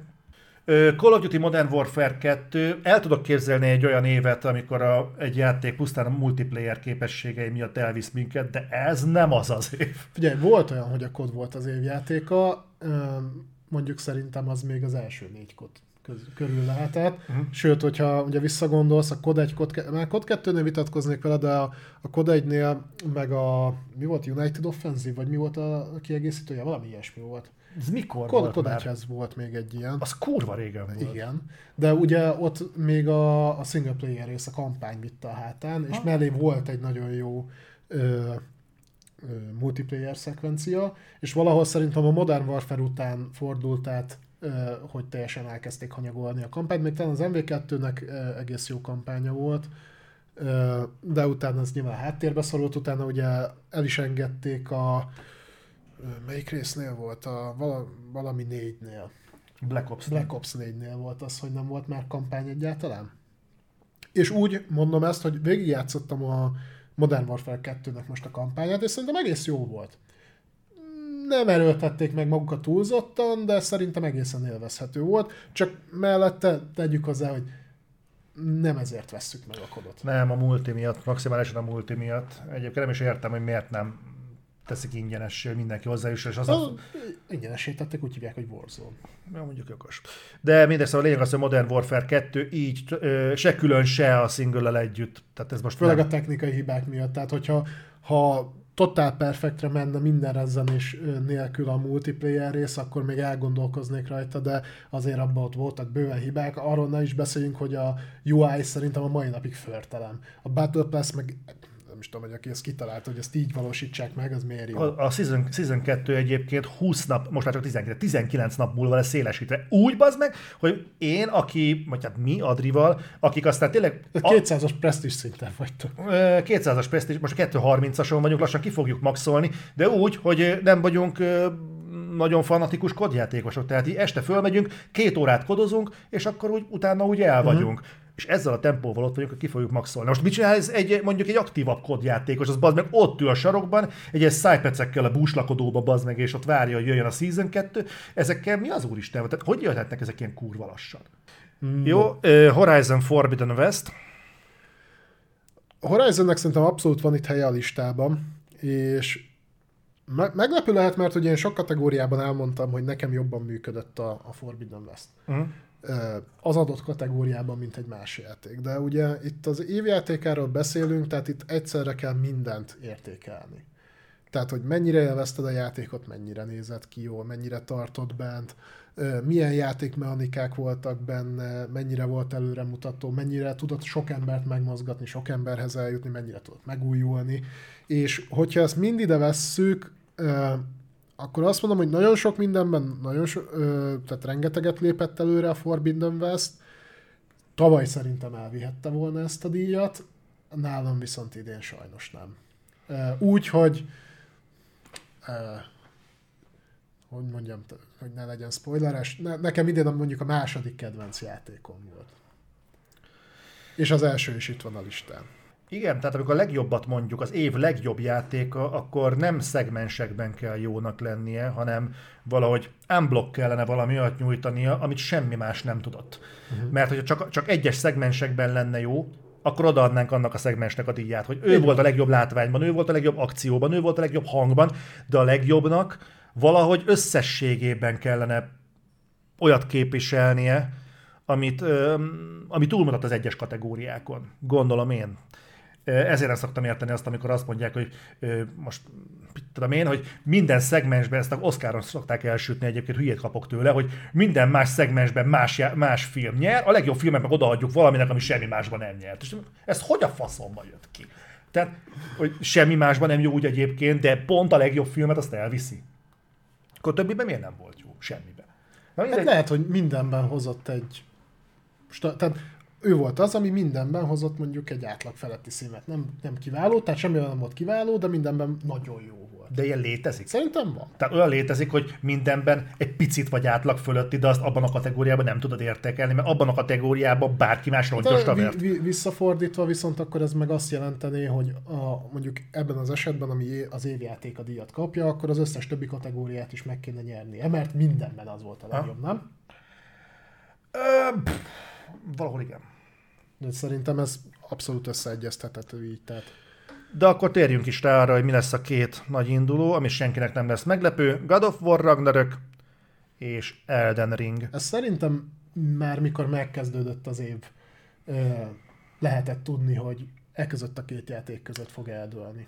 Igen, az nem volt biztos, hogy God of War Ragnarök ki fog jönni idén.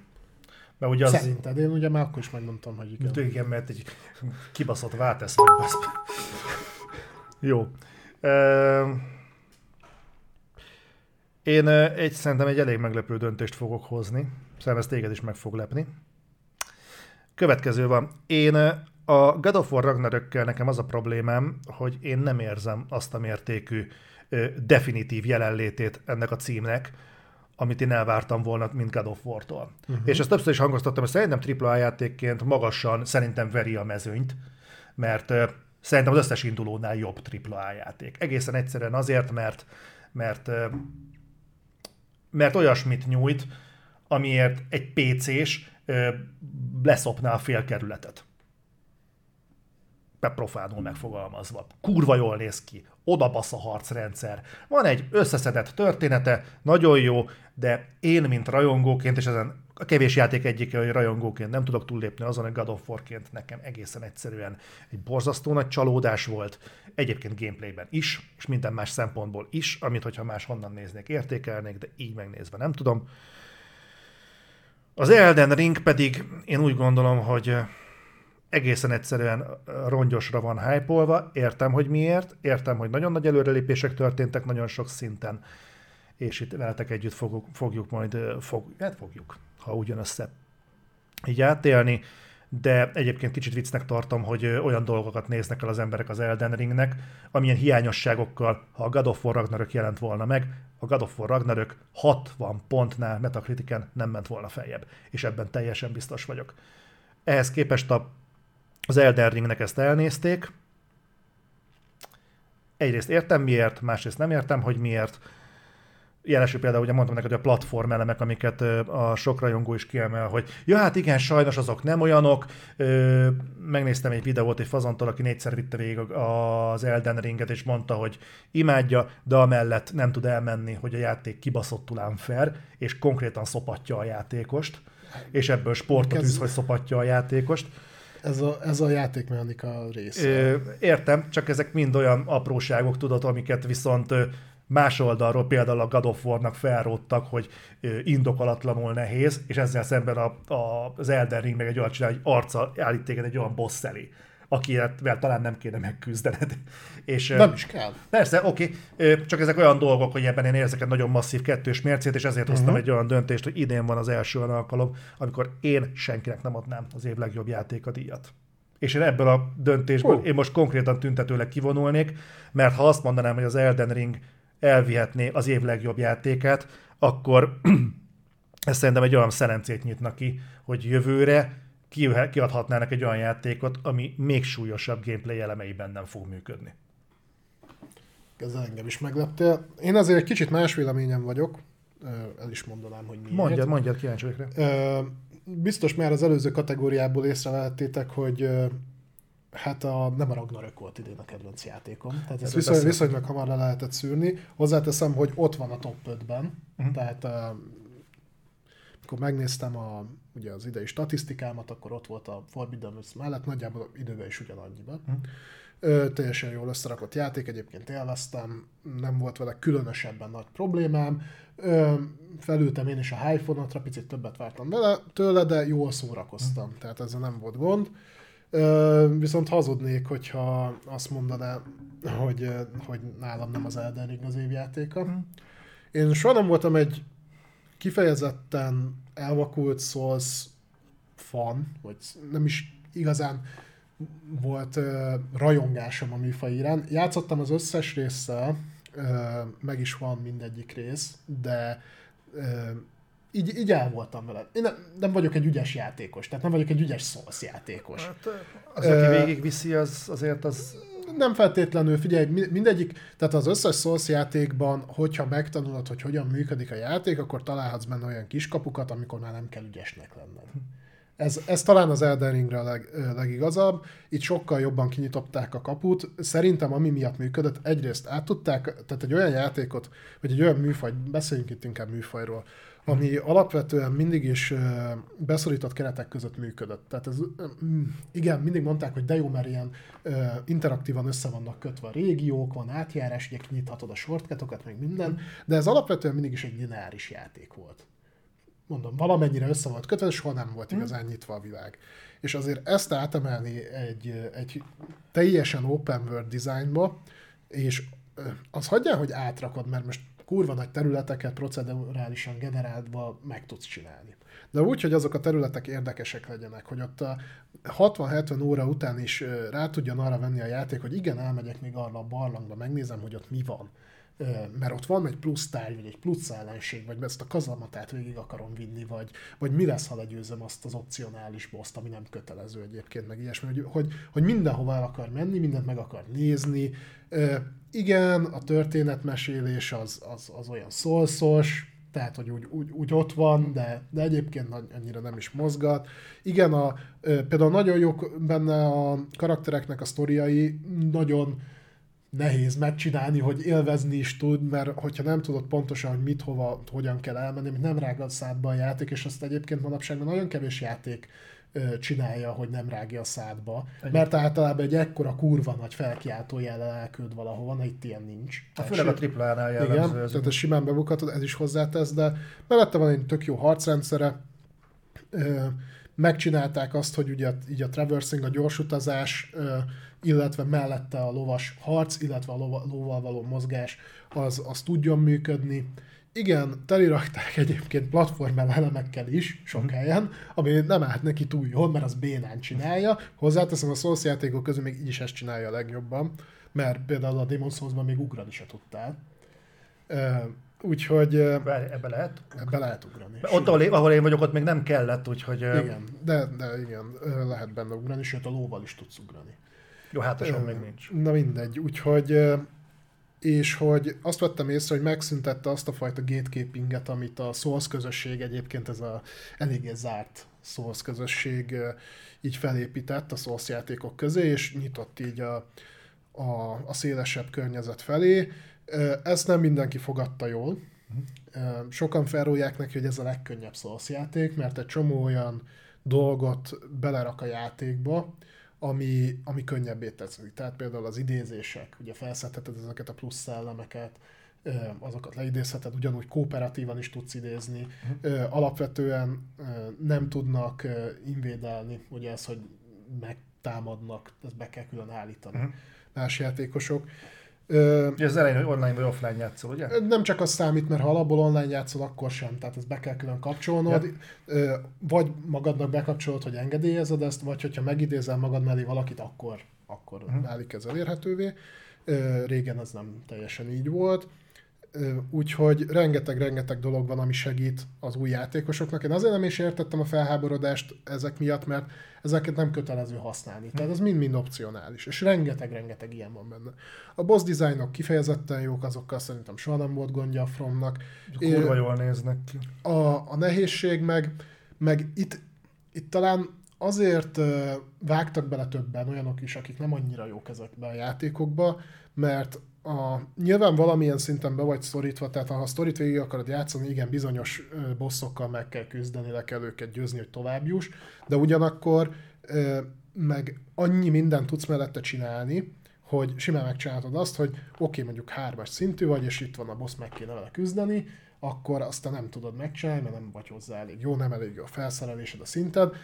El tudsz játszani 20 órát úgy a játékkal, hogy gyakorlatilag ugyanott tartasz, mégis egy csomó mindent fel tudtál fedezni, és nem kényszerített rá a játék, hogy akkor ezt a boss harcot megcsináld. Ugye a régieknél ilyen nem volt, mert lineáris volt, tehát meg kellett csinálni. Hát ez az open world a varázsa. Igen, csak mondom, egy, egy, úgy, úgy megcsinálni egy open world hogy az open world az ne csak a setting legyen, hanem a játéknak aktív része, az nem egyszerű. Főleg úgy, ha nincs benne előzetes tapasztalatod, ami a Fromnak nem volt. Tehát nem azt mondom, hogy hibátlan a játék, mert bőven nem az. A, grafika az esetleges. Tehát azért tud jól is kinézni, meg nyilván a design azt szerintem elviszi a hátán, de nem szép a játék. Tehát nem, ezt tegyük hozzá, nem szép.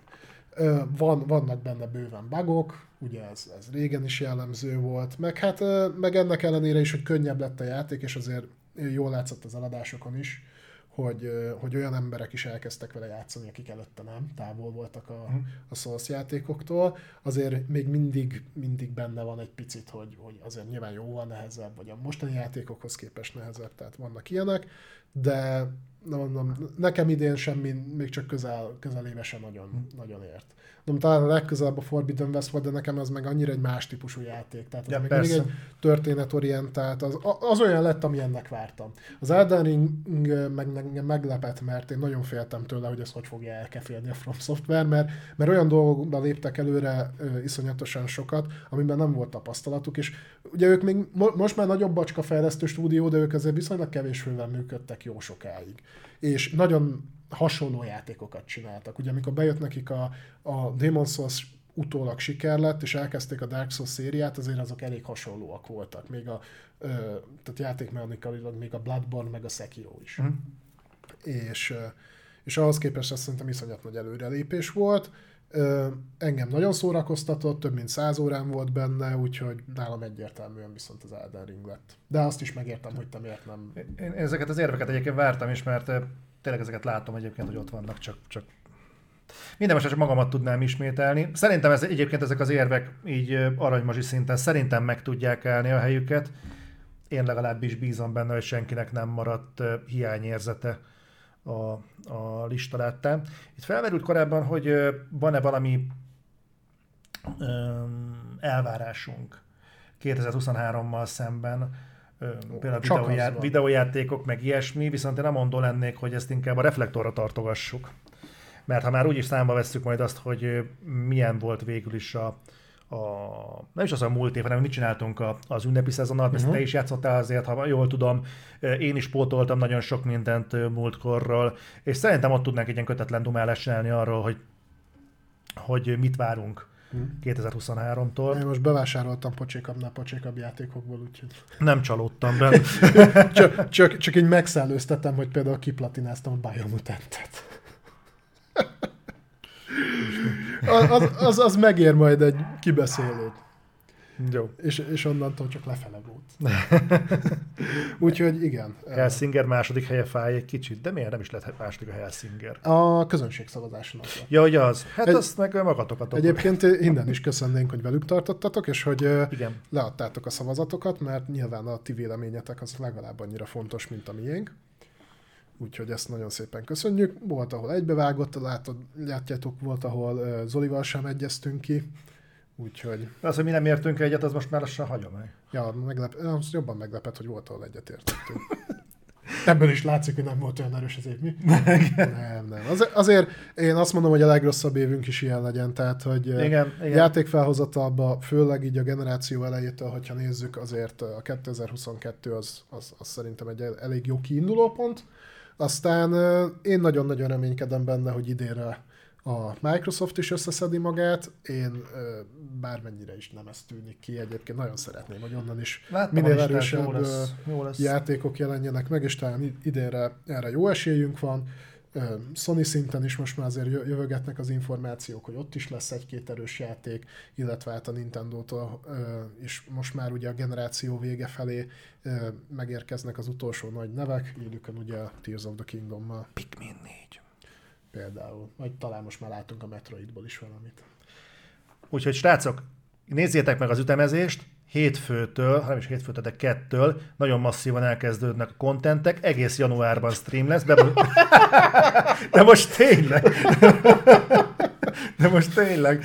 Úgyhogy az most uh, tolva lesz ezerrel, és uh, két hét múlva viszont Balázsjal nekiállunk Elden ringezni.